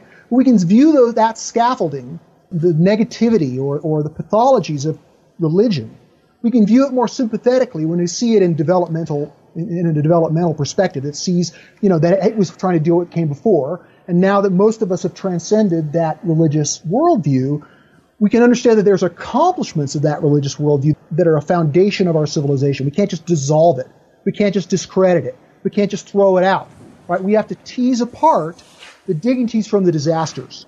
Because the dignities are part of the structure of emergence that we need, and the disasters are the scaffolding that we now no longer need and we can remove. And that's an ongoing process, right? So religion is easy to vilify, but I would say that um, we're standing on its shoulders. And just like we want to honor our parents, we want to honor our cultural heritage, right? Same with atheism. Atheism, just like, you know, not all religion is fundamentalist, right? The straw man characterization of it is that these, you know, these are Bible thumping, prejudiced people. But there's many people who are they, they make meaning in the world through this religious lens. They are religionists and they belong to these religions and they believe in these religions and they are loyal to these religions. They're not all fundamentalists, right? No. They're not all the, the straw man that we see or the most negative aspects. Same with modernists. Practically all modernists are rational and they want evidence and they're skeptical. That's a part of modernist consciousness that's good, that we need. Now there's a fundamentalism that develops, right, as a sort of eddy in the flow, and that's this, this subset of atheism but that just like fundamentalists can't claim to represent all of religionists, atheists can't claim to represent all of modernity. Many modernists are too smart to fall for that kind of fundamentalism. And so it's a matter of appreciating what came before by recognizing that there's this, this duty of, of teasing apart the good from the bad is ongoing. It's like rinsing a glass, you know, with dish soap. You know, you have to keep rinsing it until, you know, it's finally cleaned out. And that's a process that occurs over history. And it's a process that we can begin to, to do now that we have this opportunity to make meaning from an integral perspective. Yeah. I think one thought to always entertain when we think about religions is to remember that party game where you whisper something in somebody's ear and they whisper it to the next and it goes around the room and by the time it gets back to you it's very different than what you originally whispered.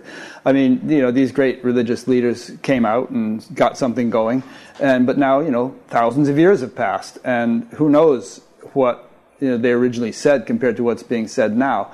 The things get distorted over time administrators take over who are not mystics by by nature, and uh, you know, and pedophiles get involved, and all kinds of crazy stuff happens that um, would make the founders of these religions roll in their graves. It's, it's necessary to distinguish between religions as in their pure and emergent form, uh, you know, when the, then when the, it's found, when their founders were alive, and what we have now. Sure. Let, let me add to that one of the ways that it's that, we can understand religion or you know these sort of world religions more sympathetically is instead of just seeing them as structures that exist in this pre-modern traditional stage of consciousness and culture we can see them as lines of development that grow up through the stages right? So so you know the, the founders of these religions were off the charts in terms of consciousness and culture but clearly the, the, the cultural expression of these religions are mostly rooted in the traditional worldview right and, and, and if we see them as lines, we can see how they grow from the traditional worldview through the modernist worldview, through the postmodern worldview, and now they have these new shoots that are emerging in this new worldview, this this post postmodern or integral worldview. And so we can we can recognize that that Christianity and Buddhism and Hinduism and Islam and Judaism and all the great world religions are not merely traditional, that there are some very awake people who still identify with these religions, but who are carrying forward these lines of spiritual development into these higher stages of consciousness and culture, and thereby they're informed by things like pluralistic acceptance and tolerance and recognizing the truth that everybody holds, and and you know these these these very important um, accomplishments of, for example, postmodernism that make us more loving and inclusive and tolerant, pluralistic, open, accepting, These are things which which we can see in postmodern versions of Christianity and Buddhism and, and Hinduism. And, and even though postmodernism and its progressive spiritual culture have, for evolutionarily appropriate reasons I mentioned earlier, favor the Eastern forms of spirituality because that's where they could get the most growth, ultimately all the great world religions represent um, uh, world historical lines of development that which will continue to grow and which deserve our you know respect and appreciation. Yeah. A question came in from Niraj in Bangalore, um, who, which relates to what you were just saying, and perhaps you can elaborate just a little bit more. He, he said, "What difference have you seen between Western and Eastern spiritual seekers?" Well, I mean, it's it's hard to, to give a big answer to that question because um, I don't think that I, I want to stereotype Western seekers and, and Eastern seekers or and sort of put them in that East-West box. Mm-hmm. I think um, spiritual seekers uh, are drawn by different spiritual currents. I think that, for example, people who are spiritual seekers in the Eastern tradition can nevertheless feel the pull of currents which have been more associated with the West as we see, for example, with Thich Nhat Hanh, right? He's a Zen Buddhist, right? Zen is in some ways the most apophatic or the most void committed version of Buddhism. And yet here is Thich Nhat Hanh, one of the leaders of Zen Buddhism, who very much resonates with these Western currents. So we can talk about Eastern spiritual teachings or the non-dual experience that go or that are most often associated with those. But while I know people and seekers from all over the world, I mean, I'm an American. I live in American culture. You know, I've, I've certainly taught in Europe, uh, but um, I, I wouldn't claim to really be able to characterize in a stereotypical way what Eastern seekers and Western seekers are like or what they're about. Okay. Thich Nhat Hanh might actually be an example of what I was saying earlier that you know we have hearts and at a certain point they may blossom and even if we've been raised in a um, apophatic spiritual tradition we might find ourselves beginning to appreciate and express um, you know much more heart centered um, and theistic um, ideas and feelings I think Adyashanti sure. is another example. He was raised in a Zen tradition, but he t- talks a lot about the heart and, and exudes a lot of heart in, in his personality and his teaching.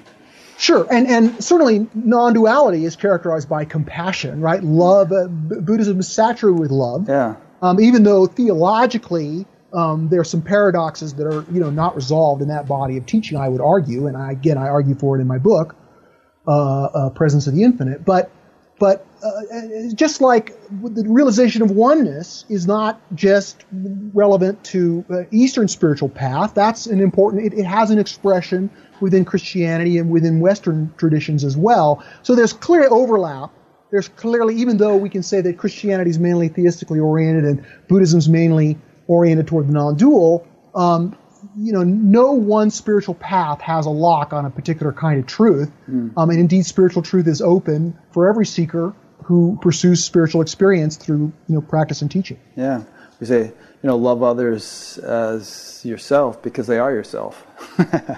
right. Well, that's one way to put it. Sure. But yeah. I would argue, you know, from a philosophical point of view, again, we're bringing in this critical philosophy and we're saying that love, it's irreducibly relational. Love is a relation. David Loy, in his book published by Yale in the 80s, you know, about non-dual philosophy, sort of struggles with this. He talks out of both sides of his mouth, right? He talks about, you know, the, the Dharmakaya being emanating of love. But then he talks about the, the problem with trying to conceive of what love is within a non-dual ontology because there's, there's no separation. There's no real relation. The relations are an illusion. And if the relations are an illusion and love is irreducibly relational, then how do you how do you reconcile the truth of love within a non-dual ontology? I think you just have a more roomy ontology that allows for yeah. these paradoxical contradictions. Well, if David wrote that in the 80s, I think maybe he's evolved a lot since then. I've interviewed him twice, and I was at the Science and Non-Duality conference one time where someone up on stage was speaking in a rather dry tone, David got up on the mic and started asking him about the environment and the world and what's going to happen to everybody if we don't do something about climate change. And, and the guy's sure. response was like, eh, the world is just a speck of dust, you know, it doesn't matter what happens, it's all an illusion. And, and David just really persisted and, uh, you know, said, no, we, we, we, can't dismiss it that way, you know. Sure. I mean, we're talking about something real, I mean, in a relative sense, human suffering, and we have to have compassion and so on. I'm sure we've all evolved a lot since the 80s. Sure. Well, I'm not saying that David Loy was arguing for a world denying theology. Uh-huh. I'm just saying that philosophically, if you want to have love in, in, in its robust sense, then you need a relationship between you know lover and loved. Yeah, and again, yeah. it's, it's, a philosophical, complex thing. It's probably not good to try to delve into here. But let me let me go back to your point about the environment, mm-hmm. okay? Because that's really, I would say, the historical challenge of our age. You know, the the the biggest uh, problem in the world yeah, that agree. we have right now, yep. and that in order to address this, we're going to need to recognize how the reason that we're politically stymied from making a significant impact on climate change and, and taking it as seriously as we need to is because we're caught up in this uh, thesis and antithesis of modernity and postmodernity. Mm-hmm.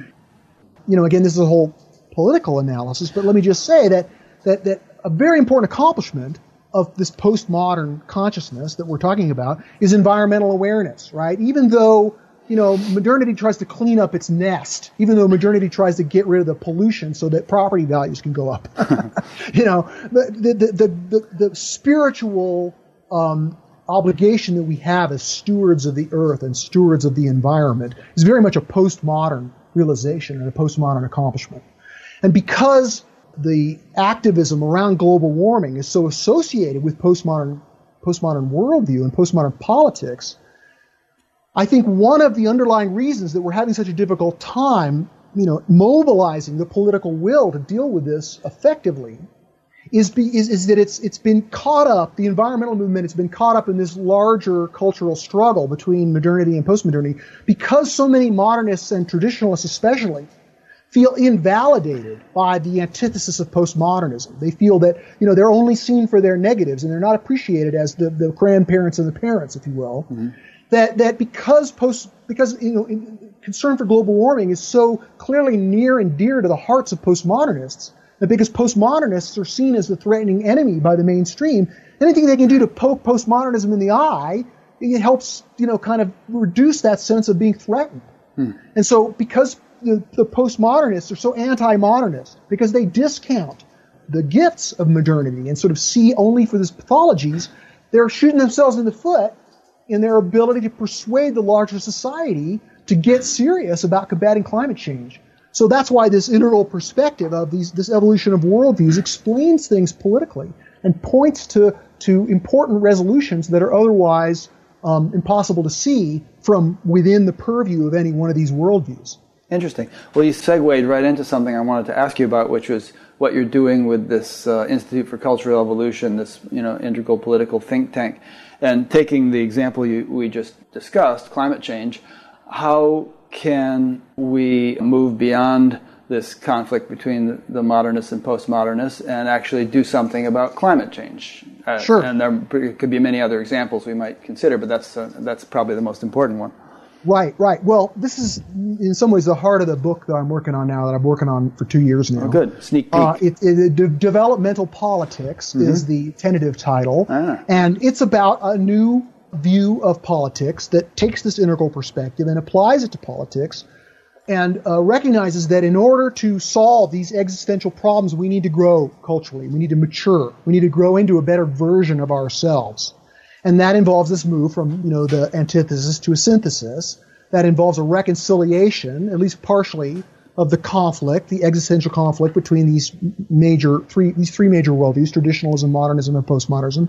In America, right, modernity is the majority worldview. About 50% of the American electorate make meaning or have loyalty to that reality frame.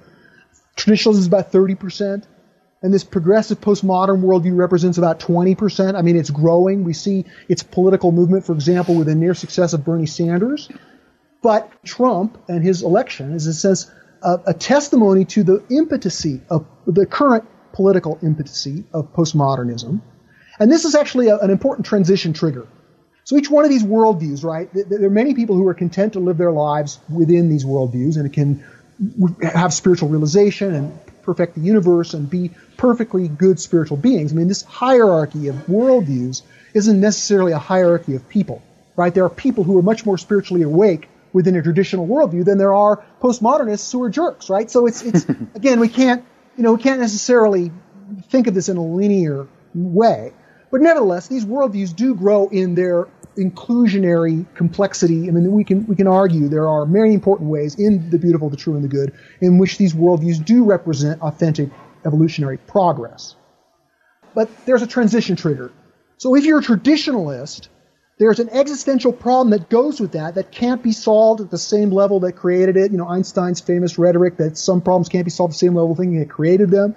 Well, if you're a traditionalist, you live in a mythic worldview that's contradicted by science. And that's an existential problem that can't be solved. So a lot of people grow up in traditional households, they go to college, they get educated, and they say, I can't believe in the myth anymore because there's too many contradictions. That's a tr- transition trigger. Likewise, modernity. People get, they, they succeed in modernity. They get status, they get material, they get wealth. And they look around and say, is this all there is? You know, there, there's there's more to it, right? They don't want to go back to relying on religion for their existential meaning, but they can't find existential meaning entirely within the values of modernity, and that's a transition trigger to the wider spiritual view of postmodernism, right? People who postmodernists, again, this is a relatively new worldview, so the transition trigger is not as strong.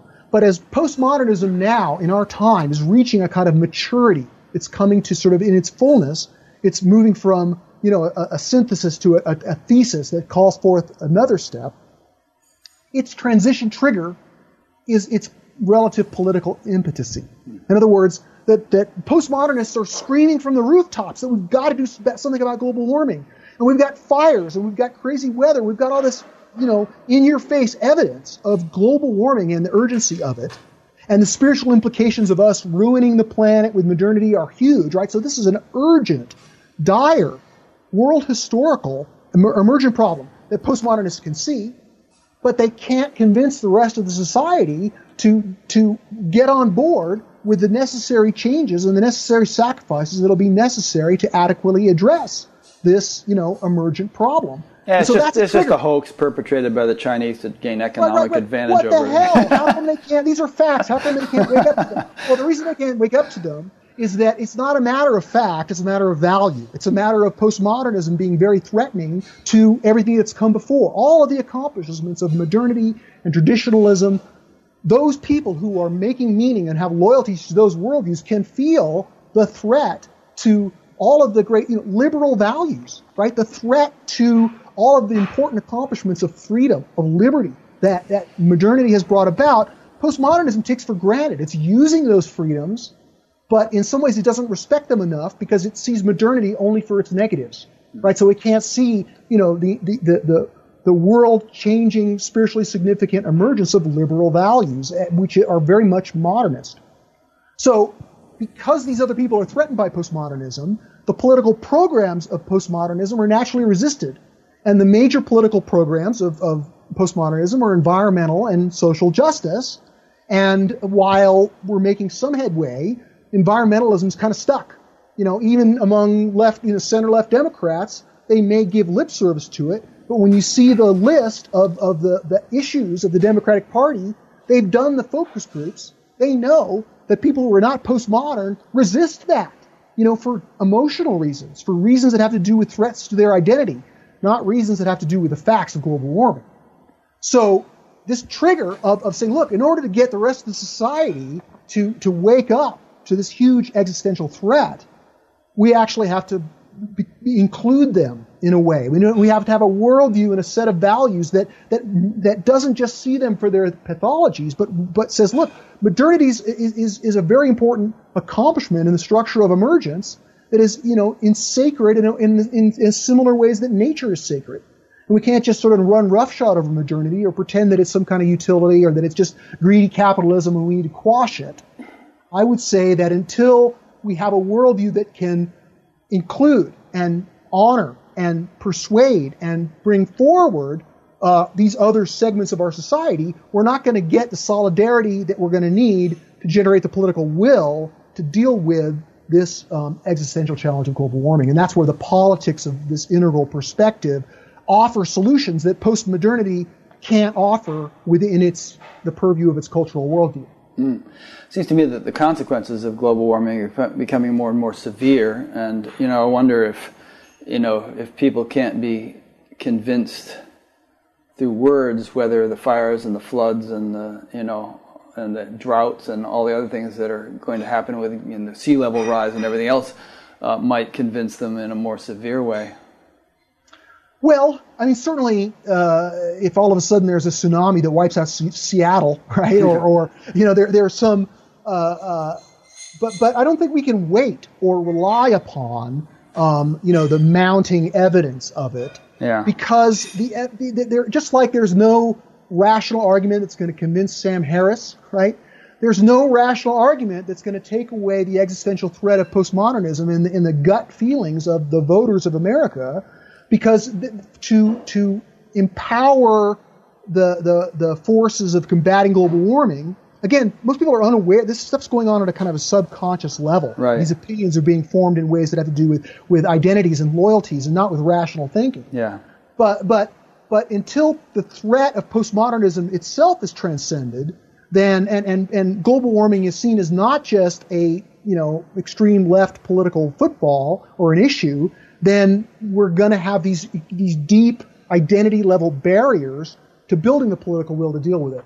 So maybe you know maybe the the threats will wake people up, but I'd say that until we deal with these cultural issues, um, we're, we're not going to get the adequate political will we need, which is a lot of political will. So, putting on your most idealistic glasses, I mean, how would you see things evolving over the next 5, 10, 20 years? Um, you know, let, let's say that we, we really do manage not to exterminate ourselves and that we evolve into a society in which, you know, maybe uh, evolutionary spirituality becomes the predominant um, meme or predominant, you know, mindset or at least a, a potent one enough to really profoundly influence the culture. How would you see that sort of happening and evolving and what, what some kind of specific, I don't know, steps and types of politicians and, and whatnot would would would have to come along in order for that sure. to be achieved. Sure. Well,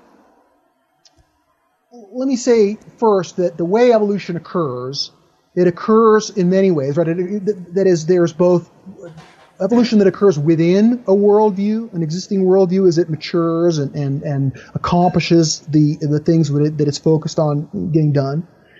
But the more profound kinds of evolution occur when there's an emergence, a step that transcends the conditions that came before, right? So we see, you know, this throughout the universe, right? There's first there's hydrogen and helium, then the heavier elements emerge, and then life emerges, and then all the steps of the biological tree of life. These are, in a sense, radical emergences, ingressions of novelty, as Terence McKenna would say, you know, that can't be predicted, right? So there's something about this next level of emergence that we can't entirely predict just like you can't predict that the combination of hydrogen and helium would produce liquidity and hmm. water and surface tension and all things. It just emerges out of nowhere. Well, out of hmm. nowhere, but, but you know what I mean. Com- yeah, completely so, unpredicted so, so this next the, step, hmm. we can begin to see that there's something beyond what I'm calling the postmodern worldview. That there's there's a next step, and that has to involve a certain amount of repudiation of postmodernism. It has to be sort of pushing off. So Hegel you know, who kind of originally envisioned this evolutionary process or, or structure of emergence, he didn't talk about thesis, antithesis, synthesis, and a lot of dialectical philosophers really hate that characterization because they think it's too mechanical, it's oversimplified, right? It's it's a moving process, and when you put it into steps, it, it the dance is you know it, it's no longer fluid. So what Hegel described it as, you know, sort of an affirmation, something real, and then in order to move beyond a negation, there's a negation of that, of, of the problems that go with that to a new level. That's the antithesis. And then the next step beyond the original negation is what he called the negation of the negation. And what that means is that this, this step beyond involves recognizing that, that there are certain things that, that needed to be condemned or overcome or transcended, but that in order to create the new whole that is the synthesis, you can't just be in the negative. You have to reclaim some of the stuff, the good part that was already there in the original affirmation. So this, this idea of negation of the negation as the synthesis is an important philosophical lens because it helps us see that there's things about postmodernism. It's anti-modernism, it's rejectionism, it's, you know, in a sense, elitism, like we're conscious and you're not, you know, we're awake and you're asleep, right? While postmodernism is indeed a very important moral step, a new level of care, right? Care for the environment, care for the disadvantaged. This is permanent in our structure of emergence. We need this. We can't go beyond it without carrying forward and building on, standing on the shoulders of those accomplishments. But we also have to negate the, the sort of the rejection, the, the, the, the vilification of modernity and all of modernity's accomplishments that, that so much of postmodern culture stands for. So much of, you know, indeed, this is where it's, it's, it's gained its traction by, by using the, the bad parts of modernity to say we want better. We're not going to stand for that.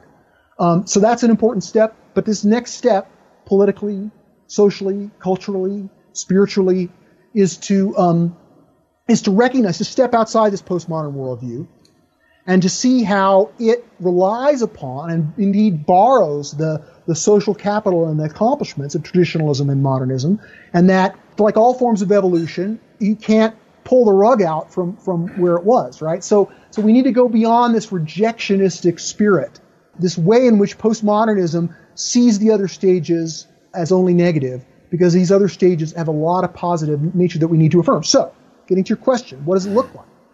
I would say that this emergence will have a period of cultural fluorescence. The best way to anticipate what it might be like is to look at the previous points of emergence of these other worldviews, right? So the emergence of traditionalism is buried deep in the past, you know, with the emergence of writing, right? Say, like 3,000 years ago or more. 4,000 years ago, 5,000 years ago. Anyway, the, traditionalism itself has emerged, right? But you can see it in ancient Egypt, a kind of early form of it. You can see it in any of the ancient civilizations.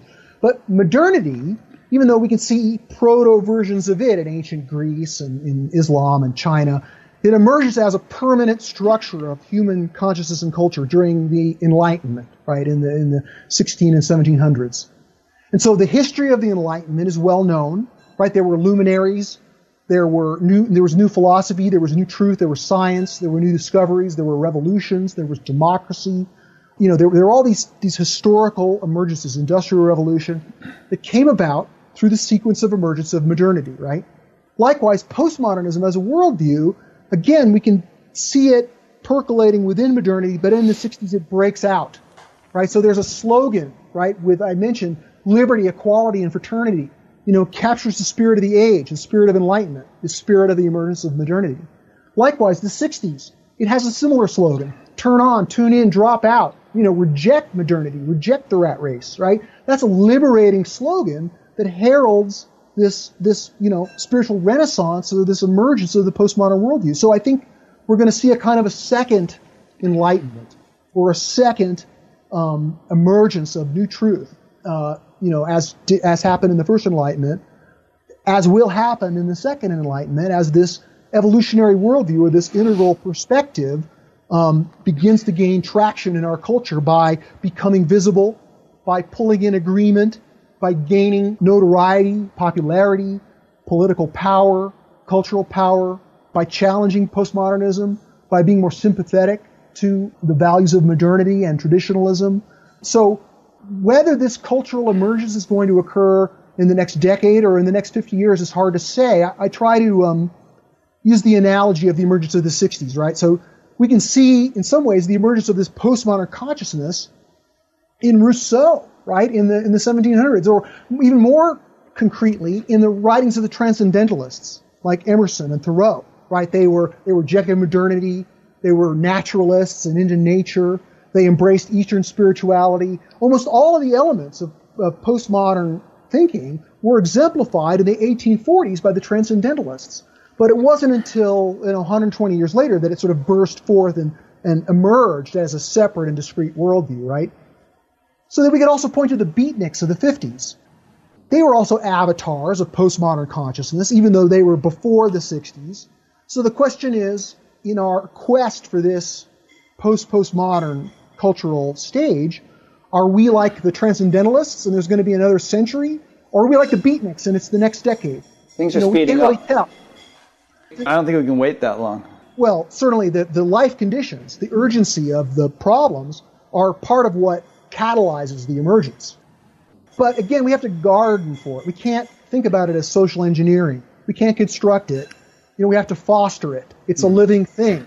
And so we're gardening for emergence more than we're engineering for it. Mm-hmm. And gardening for emergence requires a certain amount of, of the recognition of grace in the process. It's not just all up to us. You know, there's the flow of the Tao, and it flows in the patterns that it will. So while the existential challenges that we face call for further evolution, and we are indeed urgently pulled into some more inclusive version of our culture whereby we can overcome the culture war, at least partially, and reestablish the ability to make compromises and agree with each other and form the political will that's necessary to deal with our problems. But in order to do that, our political problems really are caused by a cultural problem that's upstream. And the cultural problem is that we're in this situation where we need an emergence, right? But my optimism that this is going to happen is based on the pattern of evolution itself, right? So evolution, when it was first realized in the 19th century, was characterized as a process of differentiation followed by integration at a higher level, right? So that's where we are now. We're in this phase of differentiation where the worldviews with American culture stretched out by its own development. We have these three major worldviews that are in political competition. But this, this, um, this diversification or divergence will either lead to regression or it will presage the emergence of a synthesis or a higher level of integration, which is what this integral philosophy and integral worldview represent. Wow, that's great. Well,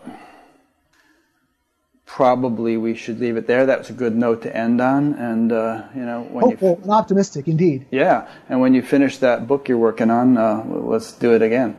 Great, I'd love to do that it's been extremely enlivening to my feeble brain to have this conversation with you and to prepare for this interview. It just really gets me firing on all cylinders, you know, and uh, has clarified a lot of my understanding about a lot of things. So I really I hope that the audience felt that way too. Um, sure, well, I've enjoyed the conversation. I mean, you're you're a, a, an awake and aware person yourself, and so you know we can't have these kind of conversations until you know it takes one to know one, sort of thing. Yeah. And actually, that reminds me of something I was going to add based on what you were just saying, which is that, you know, however this more ideal world might emerge, um, the most fundamental contribution we can make is to foster our own spiritual development, not in a selfish way, but uh, as, as a sort of a foundation of everything else we might be doing to contribute to the world. But, you know, make sure that's taken, being taken care of in an in a effective way and then, like you said, grace will will probably take care of it. Um, you know, there, the in my estimation, that the intelligence governing the universe is far vaster than we can realize. And in my own personal life, you know, things have often turned out in ways that I couldn't have anticipated or predicted or engineered as ideally as they actually turned out to be. I would have gone off in some other direction, but you know, nature or God or whatever had a better idea. Uh, sure. Sure. Yeah. And let me just add that, that, I mean, while we can affirm, and I affirm, that all things, you know, in time work together for good, mm-hmm. and that all suffering is redeemed, mm-hmm. I also think that we, we need to feel the heat, you know, yeah. both literally and figuratively, and and uh, you know, we need to feel a sense of urgency and a sense of responsibility to do our part we can't just sort of rely on God to take care of everything because God has delegated some of that responsibility to us as mm-hmm. agents of evolution. Yeah. And it's possible that we could screw things up and go backwards in a big way um, if we don't have a sense of urgency and a sense of responsibility to try to work for a better world. Yeah, God helps those who help themselves. and, and one thing that's not helpful, I think, is for people to despair, you know, to feel like, oh, the, the, the, problems of the world are just too vast and we're, we're screwed, you know, it's not, we're not, we're not going to make it. Um, you know, I think that, that nature or God, again, I don't know what term we want to use, has a few tricks up its sleeve and that if we do from our side, there's, there's some, some spiritual teacher, I forget who it was, said, you know, you take one step toward me and I'll take a thousand steps toward you.